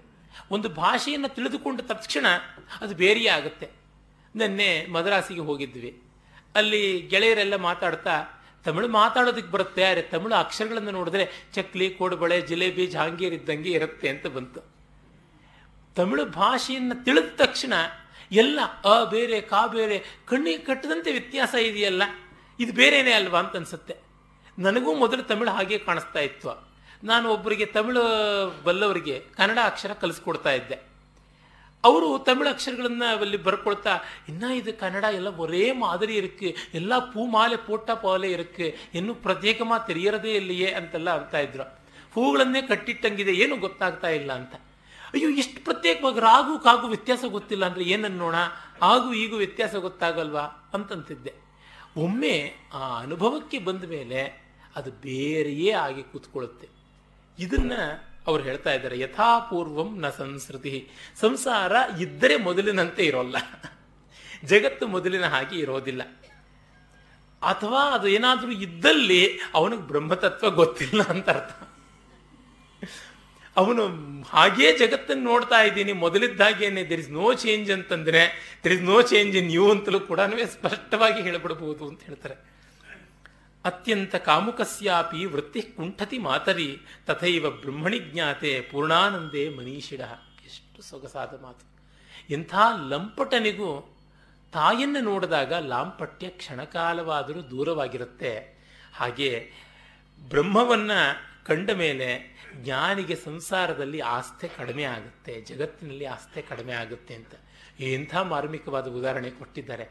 ತುಂಬ ಮೋಸ್ಟ್ ಪೊಯೆಟಿಕ್ ಪ್ರಫೌಂಡ್ ಉದಾಹರಣೆ. ಇನ್ನೇನು ಸಾಧ್ಯವೇ ಇಲ್ಲ ಅಲ್ಲಿ ನಮಗೆ ವಾಸನಾಕ್ಷಯ ಆಗಿರುತ್ತೆ ಅನ್ನೋದು ಗೊತ್ತಾಗುತ್ತೆ.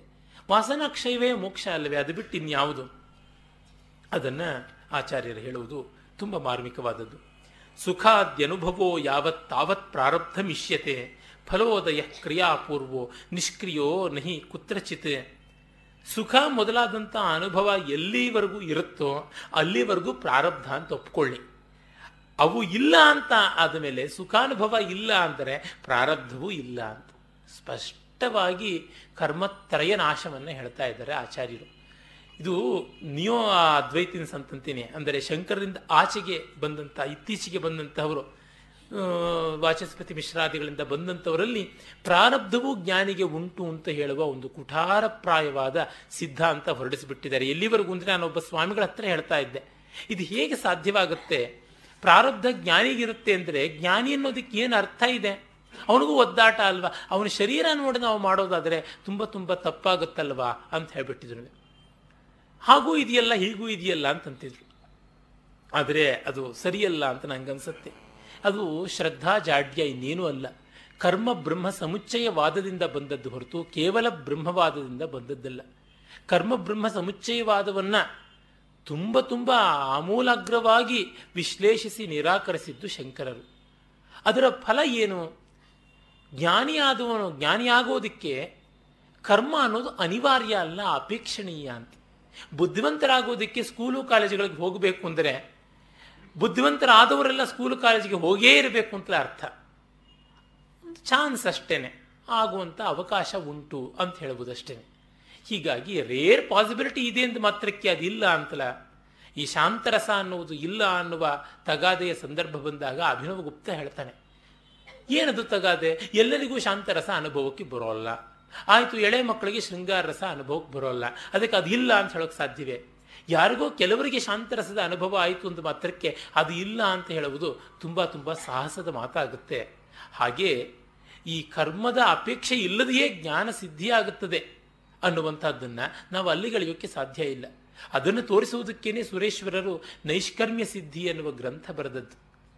ಆ ನೈಷ್ಕರ್ಮ್ಯ ಸಿದ್ಧಿಯ ಮುಖ್ಯ ಉದ್ದೇಶವೇ ಇಷ್ಟು. ರಿಚುವಲ್ಸ್ ಇಲ್ಲದೆಯೇ ರಿಯಲೈಸೇಷನ್ ಸಾಧ್ಯ ಅಂತ ಇಲ್ಲಿ ಕರ್ಮ ಅನ್ನುವಲ್ಲಿ ವ್ಯಾಪಕಾರ್ಥದ ಕರ್ಮ ಅಂತ ಅಲ್ಲ ಅವರು ಹೇಳ್ತಾ ಇರುವಂಥದ್ದು. ಸತ್ಕರ್ಮಗಳ ಬಗ್ಗೆ ಹೇಳ್ತಾ ಇಲ್ಲ. ವೈದಿಕ ಕರ್ಮಗಳ ಬಗ್ಗೆ.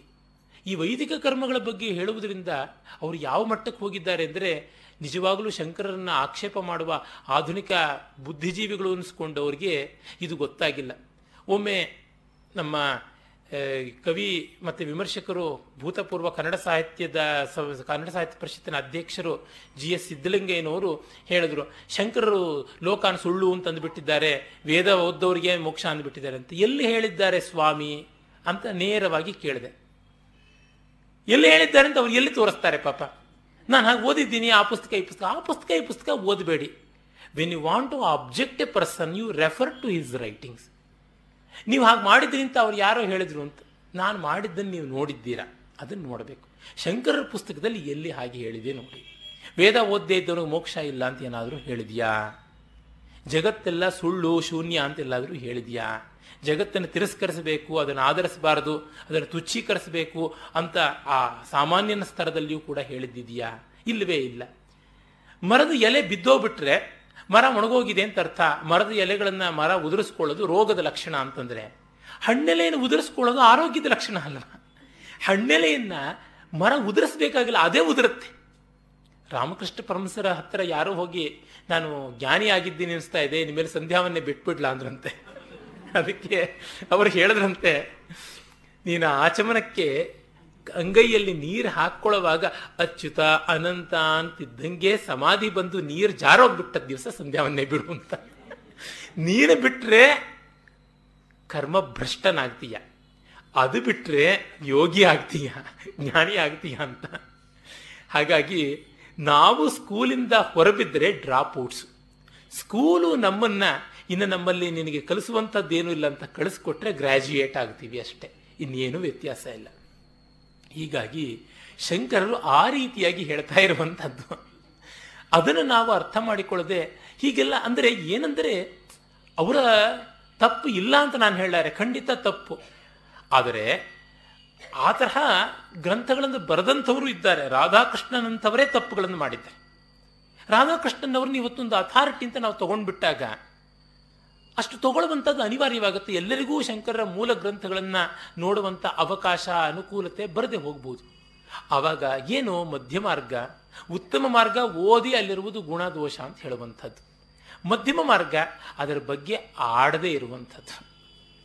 ಏನಪ್ಪ ನನಗೆ ಗೊತ್ತಿಲ್ಲ, ಏನು ಹೇಳಿ ಅಂತ ಯಾರನ್ನಾದ್ರೂ ಒಬ್ಬರನ್ನ ಹೋಗಿ ಓದೋರನ್ನ ಕೇಳಬೇಕು ಅಥವಾ ಓದುವಂಥ ಪ್ರಯತ್ನ ಮಾಡಬೇಕು. ಡಿ ವಿ ಜಿಯವರು ಒಂದು ಕಡೆ ಬರೀತಾರೆ, ಈ ದೇಶೀಯ ಸಂಸ್ಥಾನಗಳ ಗೊತ್ತು ಗುರಿಗಳ ಬಗ್ಗೆ, ಅವುಗಳು ಸ್ವಾತಂತ್ರ್ಯ ಭಾ, ಸಂಗ್ರಾಮದಲ್ಲಿ, ಭಾರತದ ಸ್ವಾತಂತ್ರ್ಯದ ವಿಷಯದಲ್ಲಿ ಹೇಗೆ ತೊಡಗಿಸಿಕೊಳ್ಳಬೇಕು, ಯಾವ ಥರ ಸಂಬಂಧಗಳನ್ನು ಇಟ್ಕೊಳ್ಬೇಕು ಈ ಥರದ ಬಗ್ಗೆ ಎಲ್ಲನೂ ಒಂದು ಕಾನ್ಫರೆನ್ಸ್ ತಿರುವನಂತಪುರದಲ್ಲಿ ಆಯಿತಂತೆ. ಆ ಒಂದು ಸಮ್ಮೇಳನಾಧ್ಯಕ್ಷರಾಗಿ ವಿಶ್ವೇಶ್ವರಯ್ಯನವರು ನಿಯುಕ್ತರಾಗಿದ್ದರು. ಅವರು ಹೇಳಿದ್ರು, ಡಿ ವಿ ಜಿಯವರು ನನಗೆ ಸಹಾಯ ಮಾಡೋ ಹಾಗಿದ್ದರೆ ನಾನು ಒಪ್ಕೋತೀನಿ ಅಂತ. ಅವರು ತುಂಬ ಸಂತೋಷದಿಂದ ಡಿ ವಿ ಜಿಯವರು ಒಪ್ಪಿಕೊಂಡ್ರು ಆಗ ಈ ಪೊಲಿಟಿಕಲ್ ಸೈನ್ಸಿಗೆ ಸಂಬಂಧಪಟ್ಟಂಥದ್ದು ಲಾ ಅಡ್ಮಿನಿಸ್ಟ್ರೇಷನ್ಗೆ ಸಂಬಂಧಪಟ್ಟದ್ದು ಇಕಾನಮಿ ಇತ್ಯಾದಿಗೆ ಸಂಬಂಧಪಟ್ಟದ್ದು ಬೇಕಾದಷ್ಟು ಓದಿಕೊಳ್ಳಬೇಕಾಯಿತು ವಿಶ್ವೇಶ್ವರಯ್ಯನವರು. ಆ ಅಧ್ಯಕ್ಷ ಭಾಷಣ ಮಾಡೋದಕ್ಕೆ ಮತ್ತೆ ಅವರೆಲ್ಲ ಮಾಡಿರುವಂಥ ರಿಪೋರ್ಟ್ಸ್ ಯಾವುದಿವೆ, ಅವನ್ನ ಓದಿ ಒಂದು ತೀರ್ಮಾನ ತೆಗೆದುಕೊಳ್ಳೋದಕ್ಕೆ. ಡಿ ವಿ ಜಿಯವರು ಅದನ್ನೆಲ್ಲ ಚೆನ್ನಾಗಿ ಬಲ್ಲವರಾಗಿದ್ದರು. ಹಾಗಾಗಿ ಯಾವ್ಯಾವ್ದು ಏನೇನಿದೆ, ಬೇರೆ ಬೇರೆ ದೇಶದ ಕಾನ್ಸ್ಟಿಟ್ಯೂಷನ್ಗಳು ಸಂವಿಧಾನಗಳನ್ನೆಲ್ಲ ಓದಬೇಕಾಯಿತು. ಡಿ ವಿ ಜಿಯವರು ಇಂಥದ್ದು ಇಲ್ಲಿದೆ ನೋಡಿ ಅಂತ ಅನ್ನೋರಂತೆ. ಅವ್ರು ನೋಡೋರು. ಮತ್ತೆ ಕೆಲವು ವಿಷಯಗಳಿಗೆ ಇದೇನು ಹೀಗಿದೆಯಲ್ಲ ಅಂತ ವಿಶ್ವೇಶ್ವರರು ಕೇಳಿದ್ರೆ ಅಂತ ಪುಸ್ತಕದಲ್ಲಿ ನೋಡಿ ಈ ಥರ ಇದೆ, ಆ ಕಾನ್ಸ್ಟಿಟ್ಯೂಷನ್ ಲಾ ಹೀಗಿದೆ ಅಂತ ಹೇಳ್ಬಿಟ್ಟು ಅನ್ನೋರಂತೆ. ಓ, ಹೌದಾ, ನಿನಗೆ ಗೊತ್ತಿದ್ರೆ ಆಯ್ತು ಬಿಡು, ಪರವಾಗಿಲ್ಲ ಅಂತಂದು ಆ ರೂಮ್ನಲ್ಲಿ ಒಂದು ಸ್ವಲ್ಪ ಪುಸ್ತಕ ಇದೆ, ತಗೊಂಡು ಬಾ ಅಂತ ಹೇಳೋರಂತೆ. ಹೋದಾಗ ಇವರು ಆ ಪುಸ್ತಕ ನೋಡಿಕೊಂಡು, ಇವರು ಡಿ ವಿ ಜಿಯವರು ಯಾವ್ದು ಹೇಳಿದ್ರು ಅದು ಪಕ್ಕದಲ್ಲೇ ಇದ್ದಿದ್ದು. ಅದನ್ನು ತೆಗೆದು ನೋಡಿಕೊಂಡು, ತಾಳೆ ನೋಡಿಕೊಂಡು ಇವರು ಬರೋ ಅಷ್ಟೊತ್ತಿಗೆ ಸರಿ ಮಾಡ್ಕೊಳ್ಳೋರಂತೆ. ಅಂದರೆ ಡಿ ವಿ ಜಿ ಬರೀತಾರೆ. ವಿಶ್ವೇಶ್ವರಯ್ಯನವರಿಗೆ ನನ್ನ ಮಾತಿನ ಮೇಲೆ ವಿಶ್ವಾಸ, ಗೌರವ. ಆದರೆ ತಾನು ಸ್ಪಷ್ಟ ಮಾಡಿಕೊಳ್ಳಬೇಕಲ್ಲ ಪ್ರತ್ಯಕ್ಷವಾಗಿ ಅನ್ನುವಂಥ ಕಾಳಜಿ. ಅದೇ ಸಂದರ್ಭದಲ್ಲಿ ಎದುರಿನವನನ್ನು ಸಂಶಯಿಸ್ತಿದ್ದೀನಿ ಅಂತ ಆಗಬಾರದು, ಆತನ ಜ್ಞಾನವನ್ನು ಸಂಶಯಿಸ್ತೀನಿ ಅಂತ ಆಗಬಾರದು ಅಂತ ಇನ್ನೊಂದು ಕೆಲಸ ಹಚ್ಚುವಂಥದ್ದು, ಪರೋಕ್ಷದಲ್ಲಿ ಮಾಡಿಕೊಳ್ಳುವಂಥದ್ದು. ಹೀಗೆ ಈ ರೀತಿಯಾಗಿ ಆ ವಿಶ್ವೇಶ್ವರಯ್ಯನವರ ವರ್ತನೆ ಎಷ್ಟು ಪ್ರಶಂಸನೀಯವಾದದ್ದು. ನಿಶ್ಚಯ ಮಾಡಿಕೊಳ್ಳಬೇಕು ಅಂತ, ಮೂಲವನ್ನು ನೋಡಿಕೊಂಡು ಬರಬೇಕು ಅಂತ. ನಾವೀಗ ಶಾಸನ ಪಾಠಗಳನ್ನು ಎಷ್ಟೋ ಸತಿ ಆ ಥರ ಮಾಡ್ತೀವಿ. ಯಾರೋ ಪ್ರಿಂಟಲ್ಲಿ ಕೊಟ್ಟಿರುವಂಥದ್ದೇ ನೋಡ್ತೀವಿ. ಅದರ ಬಗ್ಗೆ ಆಧಿಕಾರಿಕವಾಗಿ ಹೇಳಬೇಕು ಅಂತಂದರೆ ಹೋಗ್ಬಿಟ್ಟು ನೋಡಬೇಕು. ಎಸ್ಟಾಂಪೇಡ್ ತೊಗೊಂಡು ಬರಬೇಕು, ಏನಾದರೂ ಮಾಡಬೇಕು. ಹಾಗೆ ಮಾಡದೇ ಇದ್ದರೆ ಯಾರಾದರೂ ಎತ್ತಿಬಿಟ್ರೆ ಪ್ರಶ್ನೆಯನ್ನು ನಮಗೆ ಕೀಲಕವಾಗಿ ಗಂಟ್ಲು ಒತ್ತು ಬಿಟ್ಟರೆ ಕಷ್ಟ. ಒಮ್ಮೆ ಅದೇ ರೀತಿಯಾಗಿ ಆಯಿತು. ಒಬ್ಬರು ವಿದ್ವಾಂಸರು. ಅದು ಹೆಸರು ಹೇಳ್ತೀನಿ. ದೊಡ್ಡ ವಿದ್ವಾಂಸರೇ ಕೆ ಎಸ್ ನಾರಾಯಣಾಚಾರ್ಯರು. ಚಾಣಕ್ಯನ ಬಗ್ಗೆ ಒಂದು ಧಾರಾವಾಹಿಯನ್ನು ಬರೆದರು. ಹಾಗೆ ಬರೆದಾಗ ಚಾಣಕ್ಯನ ಬಾಯಿಂದ ಕೆಟ್ಟ ಕೆಟ್ಟ ಮಾತುಗಳೆಲ್ಲ ಜೈನರನ್ನ, ವೈದಿಕರನ್ನ, ಶೈವರನ್ನ ಎಲ್ಲರನ್ನೂ ಬಯಸಿದ್ರು. ಚಾಣಕ್ಯ ಶ್ರೀ ವೈಷ್ಣವ ಅನ್ನೋದೇ ಅವರ ತಾತ್ಪರ್ಯವಾಗಿತ್ತು. ಮತ್ತೆ ಅದಕ್ಕಾಗಿ ವಾತ್ಸಾಯನ, ಚಾಣಕ್ಯ ಎಲ್ಲರೂ ಒಂದೇ ಅಂತನೋ ಸಮೀಕರಣ ಮಾಡಿದ್ರು. ನಾನು ಅದನ್ನು ವಿರೋಧಿಸಿದೆ. ಅದಕ್ಕೆ ನನ್ನ ಬಗ್ಗೆ ಬಹಳ ಭಯಾನಕವಾಗಿ ಬರೆದರು. ನಿಮ್ಮನ್ನ ಸಭೆಗಳಲ್ಲಿ ಅವಮಾನ ಮಾಡ್ತೀನಿ, ಹಾಗೆ ಮಾಡ್ತೀನಿ ಅಂತೆಲ್ಲ ಹೇಳಿಬಿಟ್ಟಿದ್ದನು ಎಲ್ಲ ನಾನು ಪೂರ್ತಿ ಅವರ ಕರೆಸ್ಪಾಂಡೆನ್ಸ್ಗಳನ್ನೆಲ್ಲ ಇಟ್ಟಿದ್ದೀನಿ. ಹಾಗೆ ಏನಾಯಿತು, ಅವರು ನೀವು ನೋಡಿಯೇ ಇಲ್ಲ ಅಂತ ಅನ್ಸುತ್ತೆ ಆಧಾರಗಳು ಅಂತ ಶ್ಯಾಮಶಾಸ್ತ್ರಿಗಳ ಅರ್ಥಶಾಸ್ತ್ರದ ಅವತರಣಿಕೆಯನ್ನು ಕೊಟ್ಟರು ಫೋರ್ವರ್ಡ್ ಎಲ್ಲ. ಅದು ಈ ತರಹ ಇದೆ, ಇದೆಲ್ಲ ಸಮೀಕರಣ ಮಾಡಿದ್ದಾರೆ ಅಂತ. ಅದರ ಮುಂದಿನ ಪುಟದಲ್ಲಿ ಏನೇ ಇದೆಲ್ಲ ತಪ್ಪು ಅಂತಲೂ ಅವ್ರು ಬರೆದಿದ್ದಾರೆ. ನಾನು ಅವರಿಗೆ ಪತ್ರ ಬರೆದೆ. ನೀವು ಪುಸ್ತಕ ಪೂರ್ತಿ ಓದಿದ್ದು ಇದನ್ನು ಹೇಳಿದ್ರೆ ಹಿಪಾಕ್ರಸಿ. ಓದಿಲ್ಲದೆ ಹೇಳಿದ್ರೆ ignorance. You have only two ways ವಂಚನೆ ಅಥವಾ ಅಜ್ಞಾನ. ಇದು ಎರಡರೊಳಗೆ ಯಾವುದನ್ನು ಒಪ್ಕೊಳ್ತೀರಾ ಅಂತ. ಅವರು ಇನ್ನಷ್ಟು ಕೋಪಗೊಂಡ್ರು. ಅದಕ್ಕೆ ಅವರು ಬ, ಆಯಿತು, ಉತ್ತರೋತ್ತರಗಳಾಯಿತು, ಕಡೆಗೆ ಅಲ್ಲಿಗೆ ಅದಕ್ಕೆ ನಿಲ್ತು. ನಾನು ಯಾತಕ್ಕೆ ವ್ಯಕ್ತಿಗಳನ್ನು ಹೇಳಿ ಹೇಳ್ತೀನಿ ಅಂತಂದರೆ, ನನ್ನಲ್ಲೂ ತಪ್ಪಿರುತ್ತೆ. ಸ್ಪಷ್ಟವಾಗಿ ನಾವು ನೋಡ್ಕೊಳ್ಬೇಕು. ಪ್ರಮಾಣಗಳನ್ನು ನಾವು ಕೊಟ್ಟು ಮಾತನಾಡುವಾಗ ಉಚಾಯಿಸಿ ಮಾತಾಡಬಾರದು. ಯಾರ ಬಗ್ಗೆ ಕೂಡ ಅವರು ಎಷ್ಟೇ ದೊಡ್ಡ ವಿದ್ವಾಂಸರಾಗಲಿ ಮತ್ತೆ ಆಧಾರಗಳನ್ನು ನಾವು ನೋಡ್ಕೊಳ್ಬೇಕು. ಮುಚ್ಚಿಡೋದಕ್ಕೆ ಸಾಧ್ಯ ಇಲ್ಲ. ಈ ಕಾಲದಲ್ಲಂತೂ ಇನ್ಫಾರ್ಮೇಷನ್ ಎಕ್ಸ್ಪ್ಲೋಷನ್ ಎಲ್ಲಿ ಯಾರು ಯಾವುದನ್ನು ವೆರಿಫೈ ಮಾಡಿ ಕೊಕ್ಕೆ ಹಾಕಿ ನೋಡ್ಬಿಡ್ಬೋದು. ಪಾತಾಳ ಗರಡಿ ಹಾಕಿ ಯಾವ ಪ್ರಮಾಣಗಳನ್ನು ತೆಗೆದು ಗೋಜಲು ಮಾಡಿ ತೋರಿಸ್ಬಿಡ್ಬೋದಲ್ವ? ಅದಕ್ಕಾಗಿ ಎಚ್ಚರ ಇರಬೇಕು ಜಗತ್ತಿನಲ್ಲಿ ಜನರಿಗೆ. ಅದರೊಳಗೂ ಕ್ರೆಡಿಬಿಲಿಟಿ ಅಂತ ವಿದ್ವಾಂಸನಿಗಿರೋದು ಆ ಪ್ರಾಮಾಣಿಕತೆಯಿಂದ. ಹಾಗೆ ಕಂಡಾಗ ನಮಗೆ ಗೊತ್ತಾಗುತ್ತೆ ಬ್ರಹ್ಮ ಭಾವವನ್ನು ನಾವು ತುಂಬಿಕೊಂಡಾಗ ಇಂಥ ಡಿಸ್ಟರ್ಬೆನ್ಸಸ್ ಕಾಡುವಂಥದ್ದೇ ಅಲ್ಲ. ಮತ್ತೆ ಅಲ್ಲಿ ಬಂದದ್ದು ಯಾವುದು ನಿಲ್ಲುವಂಥದ್ದಲ್ಲ. ಹೀಗಾಗಿ ಅವ್ರು ಹೇಳ್ತಾ ಇದ್ದಾರೆ, ಯಾವುದೊಂದು ಒದ್ದಾಡಿಸುವಂಥದ್ದಲ್ಲ, ಕಾಡಿಸುವಂಥದ್ದಲ್ಲ, ಜೀವನ್ಮುಕ್ತನಿಗೆ ಏನೂ ಉಳಿಯುವಂಥದ್ದಿಲ್ಲ ಪ್ರಪಂಚದ ಭಾವ. ಆದರೆ ಪ್ರಪಂಚ ಉಳಿಯಲ್ವಾ? ಉಳಿಯುತ್ತೆ, ಅದು ಬ್ರಹ್ಮವಾಗಿ ಉಳಿಯುತ್ತೆ. ಅದಕ್ಕೆ ಆಹಾರ್ಯ ಸತ್ತಾ ರೂಪದಿಂದ ಸಾಲಂಕೃತವಾದಂಥ ಒಂದು ಕಾವ್ಯ ಅನ್ನುವಂತೆ ಅದನ್ನು ಕಾಣ್ತಾ ಇರ್ತಾನೆ ಎನ್ನುವುದನ್ನು ನಾವು ಗಮನಿಸಿಕೊಳ್ಬೇಕಾಗುತ್ತೆ. ಅಭಿನಿವೇಶಗಳ ಇರುವಿಕೆಯೇ ಆ ಅಜ್ಞಾನಿತ್ವದ ಲಕ್ಷಣ. ಇನ್ನೇನೂ ಅಲ್ಲ. ಯತ್ಕೃತಂ ಸ್ವಪ್ನವೇಲಾಯಾಂ, ಪುಣ್ಯಂ ವಾ ಪಾಪಮುಲ್ಬಣಂ, ಸುಪ್ತೋತ್ಥಿತಸ್ಯ ಕಿಂ ತತ್ಸ್ಯಾತ್ ಸ್ವರ್ಗಾಯ ನರಕಾಯ ವಾ. ಅಹಂ ಬ್ರಹ್ಮೇತಿ ವಿಜ್ಞಾನಾತ್ ಕಲ್ಪಕೋಟಿ ಶತಾರ್ಜಿತಂ, ಸಂಚಿತಂ ವಿಲಯಂ ಯಾತಿ ಪ್ರಬೋಧಾತ್ ಸ್ವಪ್ನಕರ್ಮವತ್. ನಾನು ಬ್ರಹ್ಮ ಅಂತ ಬಂದಂಥ ಅರಿವು, ನಾನು ಅಂದರೆ ದೇಹ ಅಲ್ಲ, ಅಂತಃಕರಣ ಅಲ್ಲ. ಸೂಕ್ಷ್ಮ ಸ್ಥೂಲ ಶರೀರ, ಲಿಂಗ ಶರೀರ ಅಲ್ಲ. ಕೇವಲ ಆತ್ಮ ಅನ್ನುವುದನ್ನು ಮತ್ತೆ ಮತ್ತೆ ಗಮನ ಇಟ್ಕೊಳ್ಬೇಕು. ಅದು ಒಂದು ಕೋಟಿ ಕಲ್ಪಗಳಿಂದ ಸಂಪಾದಿಸಿದ ಸಂಚಿತ ಕರ್ಮಗಳನ್ನು ಕಳೆದು ಬಿಡುತ್ತೆ ಅಂತ. ಇಲ್ಲಿ ಇವರು ಕರ್ಮತ್ರಯಗಳು ಹೇಗೆ ಜ್ಞಾನಿಯನ್ನು ಕಾಡೋಲ್ಲ ಅಂತ ನಿರೂಪಣೆ ಮಾಡ್ತಾ ಇದ್ದಾರೆ. ವಿವೇಕ ಚೂಡಾಮಣಿಯನ್ನ ಶಂಕರರದೇ ಗ್ರಂಥ ಅಂತ ತೋರಿಸ್ಕೊಡೋದಕ್ಕೆ ಇದು ಒಂದು ದೊಡ್ಡ ಆಧಾರ ಅಂತ ನಂಗನ್ಸುತ್ತೆ. ಏನಂದ್ರೆ ಸಂಚಿತ ಪ್ರ, ಆಗಾಮಿ ಪ್ರಾರಬ್ಧ ಅಂತ ಮೂರು ಕರ್ಮಗಳು ಅಂತ. ಸಾಮಾನ್ಯವಾಗಿ ನಮ್ಮ ಇತ್ತೀಚಿನ ಅದ್ವೈತ ವಿದ್ವಾಂಸರು ಅಂದರೆ ಶಂಕರೋತ್ತರವಾಗಿ ಬಂದವರು ಪ್ರಾರಬ್ಧ ಬಿಡುವಂಥದ್ದಲ್ಲ ಅಂತ ಹೇಳ್ತಾರೆ ಅಂತ. ಆದರೆ ಇಲ್ಲಿ ಕಂಠೋಕ್ತವಾಗಿ ಮೂರರ ನಿರಾಸ ಮಾಡ್ತಾ ಇದ್ದಾರೆ. ರಮಣ ಮಹರ್ಷಿಗಳು ಯಾವುದನ್ನೂ ಅವರ ಜ್ಞಾನ ಕಾಲದಲ್ಲಿ ಓದಿದ್ದಿಲ್ಲ. ಆದರೆ ಅವರು ಸ್ಪಷ್ಟವಾಗಿ ಇದನ್ನು ನಿರಾಕರಿಸಿ ಹೇಳ್ತಾರೆ, ಸಂಚಿತ ಪ್ರಾರಬ್ಧ ಆಗಾಮಿ ಎನ್ನುವುದು ಇಲ್ಲ ಜ್ಞಾನಿಗೆ ಅಂತ. ಅದು ನಿಜವಾದ ಮಾತು ಅಂತ ಅನ್ಸುತ್ತೆ. ಹಾ ಅವ್ರು ಹೇಳ್ತಾರೆ. ಅದೇ ಮಾತನ್ನು ಮೊನ್ನೆ ಉದಾಹರಣೆ ಕೊಟ್ಟಿದ್ದನಲ್ಲ ಬಹಳ ಸರಿಯಾದದ್ದು ರಮಣ ಮಹರ್ಷಿಗಳದೇ ಉದಾಹರಣೆ ಅದು. ಹಾಗಾಗಿ ನಾವು ಇಲ್ಲಿ ಒಪ್ಪಿಕೊಳ್ಬೇಕಾಗುತ್ತೆ. ಒಮ್ಮೆ ಬ್ರಹ್ಮ ಜ್ಞಾನ ಉಂಟಾದಾಗ ಸಂಚಿತ ಎಷ್ಟೇ ಇದ್ದರೂ ಕೂಡ ಪೂರ್ತಿ ಸುಟ್ಟು ಬೂದಿ ಆಗಿಬಿಡುತ್ತೆ ಅಂತ. ಬೆಂಕಿ ಹೊತ್ತಿಕೊಂಡ ಮೇಲೆ ಅದು ಬೂದಿ ಮಾಡದೆ ಬಿಡುವಂಥದ್ದಲ್ಲ. ಹಾಗಾಗಿ ಬೂದಿಯಾಗಿರೋದ್ರೊಳಗೆ ಬೂದಿ ಒಳಗೆ ಏನಾದರೂ ಉಳಿದಿರುತ್ತಾ ಅಂತ ನೋಡೋದ್ರೊಳಗೆ ಅರ್ಥ ಕಾಣೋದಿಲ್ಲ. ನಾವು ಹೇಳ್ಬೋದು ಇಷ್ಟು ರಾಶಿ ಇದೆಯಲ್ಲ ಸಂಚಿತ? ಇಷ್ಟೇ ಕಿಡಿ ಇದೆಯಲ್ಲ ಅಂತಂದರೆ ಆ ಕಿಡಿಗೆ ದಹನ ಸಾಮರ್ಥ್ಯ ಉಂಟು. ಜ್ಞಾನ ಎಲ್ಲವನ್ನೂ ನಾಶನ ಮಾಡುತ್ತೆ. ಈ ರೂಮ್ ತುಂಬ ತುಂಬಿಕೊಂಡ ಕತ್ತಲೆಯನ್ನು ಇಷ್ಟೇ ಎಷ್ಟು ದಪ್ಪದ ಬಲ್ಬ್ ಹೋಗಲಾಡಿಸುತ್ತೆ ಅಂದರೆ ಹೇಗೆ? ಯಾವ ಥರ ಹೇಳ್ಬೋದು? ಅದೇ ತರಹ ಮೈಯೆಲ್ಲ ಇರುವಂಥ ರೋಗವನ್ನು ಒಂದು ಸಣ್ಣ ಟ್ಯಾಬ್ಲೆಟ್ಟು ಕಳೆದು ಬಿಡುತ್ತಲ್ಲ ಅಂದರೆ ಏನಂತ ಹೇಳೋಣ.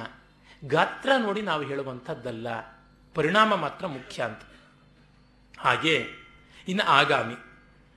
ಸೊಮಸಂಗ ಮುದಾಸೀನಂ ಪರಿಜ್ಞಾಯ ನಭೋ ಯಥ ನ ಶ್ಲಿಷ್ಯತೆ ಯತಿಕ್ಕಿಂಚಿತ್ ಕದಾಚಿತ್ ಭಾವಿಕರ್ಮಭಿ. ತನ್ನ ಆತ್ಮ ಆಕಾಶದಂತೆ ಅಸಂಗ, ಉದಾಸೀನ ಅಂತ ಅಂದುಕೊಂಡ ಬಳಿಕ ಆಗಾಮಿ ಎಂದೂ ಬರುವುದಕ್ಕೆ ಸಾಧ್ಯ ಇಲ್ಲ.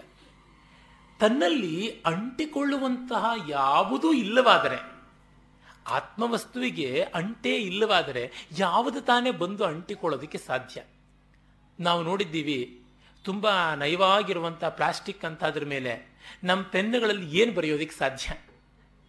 ಅದೇ ಪೇಪರ್ ಮೇಲೆ ಬರೀತೀವಿ, ರಟ್ಟಿನ ಮೇಲೆ ಬರೀತೀವಿ, ಬೆಂಚ್ಗಳ ಮೇಲಂತೂ ಸಾಹಿತ್ಯ, ಗೋಡೆಗಳ ಮೇಲಂತೂ ಸಾಹಿತ್ಯ, ಶಾಲಾ ಕಾಲೇಜುಗಳಲ್ಲಿ ರಾರಾಜಿಸ್ತಾ ಇರುತ್ತೆ.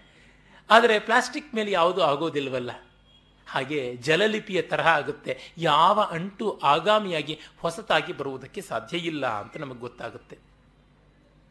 ಜ್ಞಾನೋದಯ ಪುರಾಲಬ್ಧಂ ಕರ್ಮ ಜ್ಞಾನಾನ್ನ ನಶ್ಯತಿ ಅದತ್ವಾ ಸ್ವಫಲಂ ಲಕ್ಷ್ಯಂ ಉದ್ದೇಶ್ಯೋತ್ಸೃಷ್ಟ ಮಾಣಬತ್ ಇನ್ನು ಪ್ರಾರಬ್ಧದ ಬಗ್ಗೆ ಒಂದು ಆಕ್ಷೇಪವನ್ನು ಹೇಳ್ತಾರೆ. ಪ್ರಾರಬ್ಧ ಅಂದ್ರೆ ಪ್ರಾಕ್ ಆರಬ್ಧ. ಮೊದಲೇ ಆರಂಭವಾದದ್ದು. ಬಾಣ ಬಿಟ್ಟಂತೆ. ಲಕ್ಷ್ಯದಿಂದ ಬಿಲ್ಲಿನಿಂದ ಹೊರಟ ಬಾಣ ಲಕ್ಷ್ಯ ತಲುಪುವವರೆಗೂ ಅದು ಹೋಗ್ತಾನೆ ಇರುತ್ತೆ. ಹಾಗೆ ಅದು ಅನಾದಿಯಾಗಿ ಆರಂಭ ಆಗಿದ್ದು. ಅದಕ್ಕೆ ದೇಹಾಂತ್ಯದಿಂದಲೇ ಕೊನೆ. ಹಾಗಿರುವಾಗ ಪ್ರಾರಂಭ ಯಾವ ತರಹ? ಇದೇ ಕಾಡಿದ್ದು ಶಂಕರೋತ್ತರವಾದ ಅದ್ವೈತಿಗಳಿಗೆ ಪ್ರಾರಬ್ಧನು ಒಪ್ಪಿಕೊಳ್ಳಬೇಕು ಅಂತ. ಕಾರಣ ದೇಹದ ಅಸ್ತಿತ್ವಕ್ಕೆ ಏನಾದರೂ ಹೇಳಬೇಕಲ್ಲ. ಒಳ್ಳೆಯದು. ದೇಹವನ್ನು ಪ್ರಾರಬ್ಧ ಕಾಡ್ತಾ ಇದೆ. ಅರೆ ಜ್ಞಾನಿಯನ್ನು ಕಾಡ್ತಾ ಇಲ್ಲ ಅಂತ ಒಪ್ಕೋಬೇಕು. ದೇಹ ಆತ್ಮಗಳು ಬೇರೆ ಅಂತ ಅನ್ನೋದನ್ನು ಒಪ್ಪದ ಮೇಲೆ, ಜ್ಞಾನಿಯಾದವನಿಗೆ ದೇಹಾತ್ಮ ಪ್ರತ್ಯೇಕತಾ ಭಾವ ಬಂದಿದೆ ಅಂತ ಒಪ್ಕೊಂಡ ಮೇಲೆ ದೇಹವನ್ನು ಕಾಡಿದ್ದು ಅವನಿಗೇನಾಗುತ್ತೆ? ಹಾಗಾಗಿ ಜ್ಞಾನಿಗೆ ದೇಹದ ಅವಶ್ಯಕತೆಗಳಾಗಲಿ, ಅಪೇಕ್ಷೆಗಳಾಗಲಿ ಕಾಡುವುದಿಲ್ಲ. ಮತ್ತೆ ಎಲ್ಲರಂಗೆ ಊಟ ಮಾಡ್ತಾನೆ, ಮತ್ತೊಂದು ಮಾಡ್ತಾನೆ ಅಂತಂದರೆ, ಆ ದೇಹ ಮಾಡ್ತಾ ಇರೋದೇ ಹೊರತು ಅವನಲ್ಲ. ಅದಾದರೂ ಯಾತಕ್ಕೆ? ನಮಗೆ ಕಾರಣ ಗೊತ್ತಿಲ್ಲ. ಮಗು ಕೈ ಕಾಲಾಡಿಸುತ್ತೆ ಕುಣಿಯುತ್ತೆ, ಕೇಕೆ ಹಾಕುತ್ತೆ, ಯಾಕೆ? ನಾವೆಲ್ಲ ಎಷ್ಟು ಸೀರಿಯಸ್ ಆಗಿದ್ದೀವಿ. ನಮ್ಮ ಬಂಧುಗಳು ಯಾರೋ ಸತ್ತೋಗಿದ್ದಾರೆ. ಇದಕ್ಕೇನು ಬಂತು? ರೋಗ, ಚಪ್ಪಾಳೆ ತಟ್ಟು ಕುಣಿತಾ ಇದೆಯಲ್ಲ ಮಗು ಅಂತಂದ್ರೆ? ನಮ್ಮ ರೂಲ್ಸ್ ಅಪ್ಲೈ ಆಗೋದಿಲ್ಲ.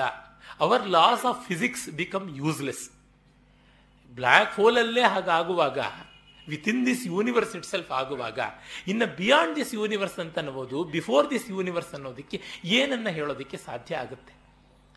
ನಮ್ಮ ಇಂಡಿಯನ್ ಕರೆನ್ಸಿ ಪಾಕಿಸ್ತಾನದಲ್ಲಿ ವರ್ಕೌಟ್ ಆಗೋದಿಲ್ಲ ಅಂದರೆ, ಯಾಕೆ ಆಗೋಲ್ಲ ಅಂದರೆ, ಅಷ್ಟೇ, ಅದು ಇಂಡಿಯಾ ಅಲ್ಲ, ಇನ್ನೇನು ಹೇಳೋಣ. ನಿಮ್ಮ ಭಾರತ ದೇಶದ ಶಿಸ್ತುಗಳು ನಡೆಯೋ ಜಾಗದಲ್ಲಿ ನಡೆಯುತ್ತೆ ಅದಲ್ಲದೆ ಇರೋ ಜಾಗದಲ್ಲಿ ನಡೆಯೋದಿಲ್ಲ. ನಮ್ಮ ಕನ್ನಡ ತೆಗೆದುಕೊಂಡು ಹೋಗ್ಬಿಟ್ಟಿದ್ರು ಅಸ್ಸಾಂನಲ್ಲಿ ಮಾತಾಡಿದ್ರೆ ನಡೆಯುತ್ತಾ? ಇಲ್ಲ.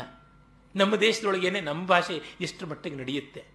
ಅಷ್ಟೇ ಯಾಕೆ ಈ ಹೊತ್ತಿನ ನಮ್ಮ ಕನ್ನಡ ಸುಮಾರು ಒಂದು ಮುನ್ನೂರು ವರ್ಷಗಳ ಹಿಂದಿನ ಕನ್ನಡಿಗರಿಗೆ ಮಾತಾಡಿದ್ರೆ ಪೂರ್ಣವಾಗಿ ಅರ್ಥ ಆಗ್ತಿತ್ತೋ ಇಲ್ಲವೋ ಗೊತ್ತಿಲ್ಲ. ಏ, ಸಖತ್ತಾಗಿತ್ತೋ ಆ ಸಿನಿಮಾ ಅಂತಂದ್ರೆ? ಇತ್ತು ಅನ್ನೋದೊಂದು ಗೊತ್ತಾಗುತ್ತೆ ಹೊರತು. ಸಿನಿಮಾ ಅಂದ್ರೆ ಏನು ಅಂತ ಅವನಿಗೆ ಗೊತ್ತಿರಲ್ಲ. ಸಖತ್ ಅಂದ್ರೆ ಏನು ಅಂತ ಗೊತ್ತಿರೋದಿಲ್ಲ.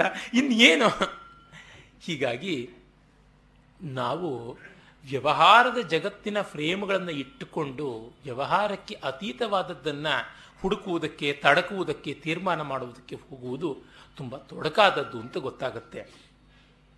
ಆಮೇಲೆ ಇನ್ನೊಂದು ಬರುತ್ತೆ, ಇದು ಪ್ರಾರಬ್ಧ ತನ್ನ ಫಲವನ್ನು ಕೊಡದೇ ಇರೋದಿಲ್ಲ ಅಂತನ್ನುವುದು ಒಂದು ಪ್ರಶ್ನೆ. ಇದನ್ನು ಶಂಕರ ಭಗವತ್ಪಾದರು ತಮ್ಮ ಗೀತಾ ಭಾಷ್ಯದಲ್ಲಿ ಕೂಡ ಹೇಳ್ತಾರೆ. ಪ್ರಾರಬ್ಧ ಅದು ಕರ್ಮವನ್ನು ಕೊಡುತ್ತೆ ಅಂತ. ಆದರೆ ಅವರು ಅಲ್ಲಿ ಬಹಳ ಚೆನ್ನಾಗಿ ಪ್ರಾರಬ್ಧ ದೇಹಕ್ಕೆ ಸಂಬಂಧಪಟ್ಟಿದ್ದು ಅನ್ನೋದು ಹೇಳ್ತಾರೆ. ಅದೇ ಮುಂದೆನೂ ಬರುತ್ತೆ. ವ್ಯಾಘ್ರ ಬುದ್ಧಿಯ ವಿನಿರ್ಮುಕ್ತೋ ಬಾಣ ಪಶ್ಚಾತ್ತು ಗೋಮತೋ ನ ತಿಷ್ಠತಿ ಭಿನ್ನತ್ಯೇವ ಲಕ್ಷಂ ವೇಗೇನ ನಿರ್ಭರಂ. ಹುಲಿ ಅಂತ ಅಂದುಕೊಂಡು ಬಿಟ್ಟ ಬಾಣ ಹುಲಿ ಇಲ್ಲದೆ ಇದ್ರೆ ಅಲ್ಲಿ ಹಸು ಇದ್ದರೂ ತಗಲುತ್ತೆ. ಹಾಗಾಗಿ ಈ ಪ್ರಾರಬ್ಧ ಅನ್ನೋದು ತನ್ನ ಗುರಿ ಮುಟ್ಟಿಯೇ ಮುಟ್ಟುತ್ತೆ ಅಂತ ಒಂದು ಆಕ್ಷೇಪ. ಆದರೆ ಮುಟ್ಟೋದಕ್ಕೆ ಇವನಿಗೆ ಪ್ರತ್ಯೇಕವಾದ ಅಸ್ತಿತ್ವ ಅನ್ನೋದು ಇಲ್ಲವಲ್ಲ. ಪ್ರತ್ಯೇಕವಾದ ಅಸ್ತಿತ್ವ ಇಲ್ಲೋದ್ರಿಂದ ಯಾರಿಗೆ ತಾಕಬೇಕು? ಯಾರಿಗೂ ತಾಕುವಂಥದ್ದಲ್ಲ. ಏನು ತಾಕಿದ್ರೂ ಅದು ಸುಖರೂಪವಾಗಿ ಆನಂದ ರೂಪವಾಗಿರುತ್ತೆ ಅಂತ. ನಹಿ ಸಾಕ್ಷಾದೇವ ಜ್ಞಾನಾಗ್ನಿ ಕರ್ಮಾಣಿ ಇಂಧನವತ್ ಭಸ್ಮೀಕರ್ತು ಶಕ್ನೋತಿ ತಸ್ಮಾತ್ ಸಮ್ಯಕ್ ದರ್ಶನಂ ಸರ್ವಕರ್ಮಣಾಂ ನಿರ್ಬೀಜತ್ವೇ ಕಾರಣಂ ಇತಿ ಅಭಿಪ್ರಾಯ ಅಂತ ಹೇಳ್ತಾ, ಜ್ಞಾನ ಒಂದು ಬೆಂಕಿ ಇದ್ದಂತೆ ಎಲ್ಲವನ್ನ ಸುಟ್ಟು ಬೂದಿ ಹಾಕುತ್ತೆ ಅಂತ ನೇರವಾಗಿ ಹೇಳೋಕ್ಕಾಗೋದಿಲ್ಲ. ಆದರೆ ಸಮ್ಯಕ್ ದರ್ಶನ ಅಂತ ಯಾವುದಿದೆ, ಅದು ಎಲ್ಲ ಕರ್ಮಗಳ ನಿರ್ಬೀಜತ್ವವನ್ನು ಉಂಟು ಮಾಡುತ್ತೆ ಅಂತ. ಬೀಜ ಇರುತ್ತೆ, ಆದರೆ ಅದು ಮೊಳೆಯೋದಿಲ್ಲ. ದೇಹ ಇರುತ್ತೆ, ಆದರೆ ಅದು ನಮ್ಮದಾಗಿರೋದಿಲ್ಲ ಅನ್ನುವ ಅರ್ಥವನ್ನು ಪಡ್ಕೊಳ್ಳುತ್ತೆ ಅಂತ ಹೇಳ್ತಾರೆ. ಅದಕ್ಕೆ ಮತ್ತು ಒಂದು ಒಳ್ಳೆಯ ಉತ್ತರ ರೂಪದ, ಸಿದ್ಧಾಂತ ರೂಪದ ಮಾತನ್ನು ಹೇಳ್ತಾರೆ. ಪ್ರಾರಬ್ಧಂ ಬಲವತ್ತರಂ ಖಲು ವಿಧಾಂ ಭೋಗೇನ ತಸ್ಯ ಕ್ಷಯ, ಸಮ್ಯಜ್ಞಾನ ಹುತಾಶನೇನ ವಿಲಯ, ಪ್ರಾಕ್ ಸಂಚಿತಾಗಾಮಿನಾಂ ಬ್ರಹ್ಮಾತ್ಮೈಕಮುಪೇಕ್ಷ್ಯ ಅಪೇಕ್ಷ್ಯ ತನ್ ಮಯತೆಯ, ಯೇ ಸರ್ವದಾ ಸಂಸ್ಥಿತಾ, ತೇಷಾಂ ತತ್ರಿತಯಂ ನಹಿ ಕ್ವಚಿದಪಿ ಬ್ರಹ್ಮೈವ ತೇ ನಿರ್ಗುಣಂ. ಪ್ರಾರಬ್ಧ ಎಲ್ಲಕ್ಕಿಂತ ಬಲವಾದದ್ದು ಜ್ಞಾನಿ ಅದನ್ನು ಅನುಭವಿಸಿಯೇ ಸವಿಸಬೇಕು ಸರಿಯಾದ ತಿಳುವಳಿಕೆಯನ್ನು ಬೆಂಕಿಯಿಂದ ಹಿಂದಿನ ಸಂಚಿತ ಮುಂದಿನ ಆಗಾಮಿ ಈ ಎಲ್ಲ ಕರ್ಮಗಳು ನಾಶನವಾಗುತ್ತವೆ ಅಂತ. ಆದರೆ ಬ್ರಹ್ಮಾತ್ಮೈಕ ಯಾರಿಗೆ ರಿಯಲೈಸ್ ಆಗಿದೆ? ಜ್ಞಾನಿ ಅಂದರೆ ಇಲ್ಲಿ ಏನು? ಅವನು ಪೂರ್ಣವಾದ ಜ್ಞಾನಿ ಅನ್ನೋ ಅರ್ಥದಲ್ಲಿ ಹೇಳಿಲ್ಲ. ಪರೋಕ್ಷ ಜ್ಞಾನಿ, ಅಪರೋಕ್ಷ ಜ್ಞಾನಿ ಅಲ್ಲ. ಯಾರು ಬ್ರಹ್ಮಾತ್ಮೈಕಂ ಅಪೇಕ್ಷ ತನ್ಮಯತೆಯ ಯೇ ಸರ್ವದಾ ಸಂಸ್ಥಿತಾ. ಯಾರಿಗೆ ನಿಧಿಧ್ಯಾಸನ ಪೂರ್ಣವಾಗಿದೆ?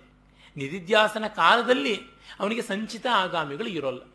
ಯಾಕಿರೋದಿಲ್ಲ ನಿತ್ಯಾನಿತ್ಯ ವಿವೇಕಾದಿಗಳು ಎಲ್ಲ ಬಂದಿರುವ ಕಾರಣವಾಗಿ ಅವನಿಗೆ ಆಗಾಮಿಗಳೆಲ್ಲ ಹೊರಟೋಗ್ಬಿಟ್ಟಿರುತ್ತೆ.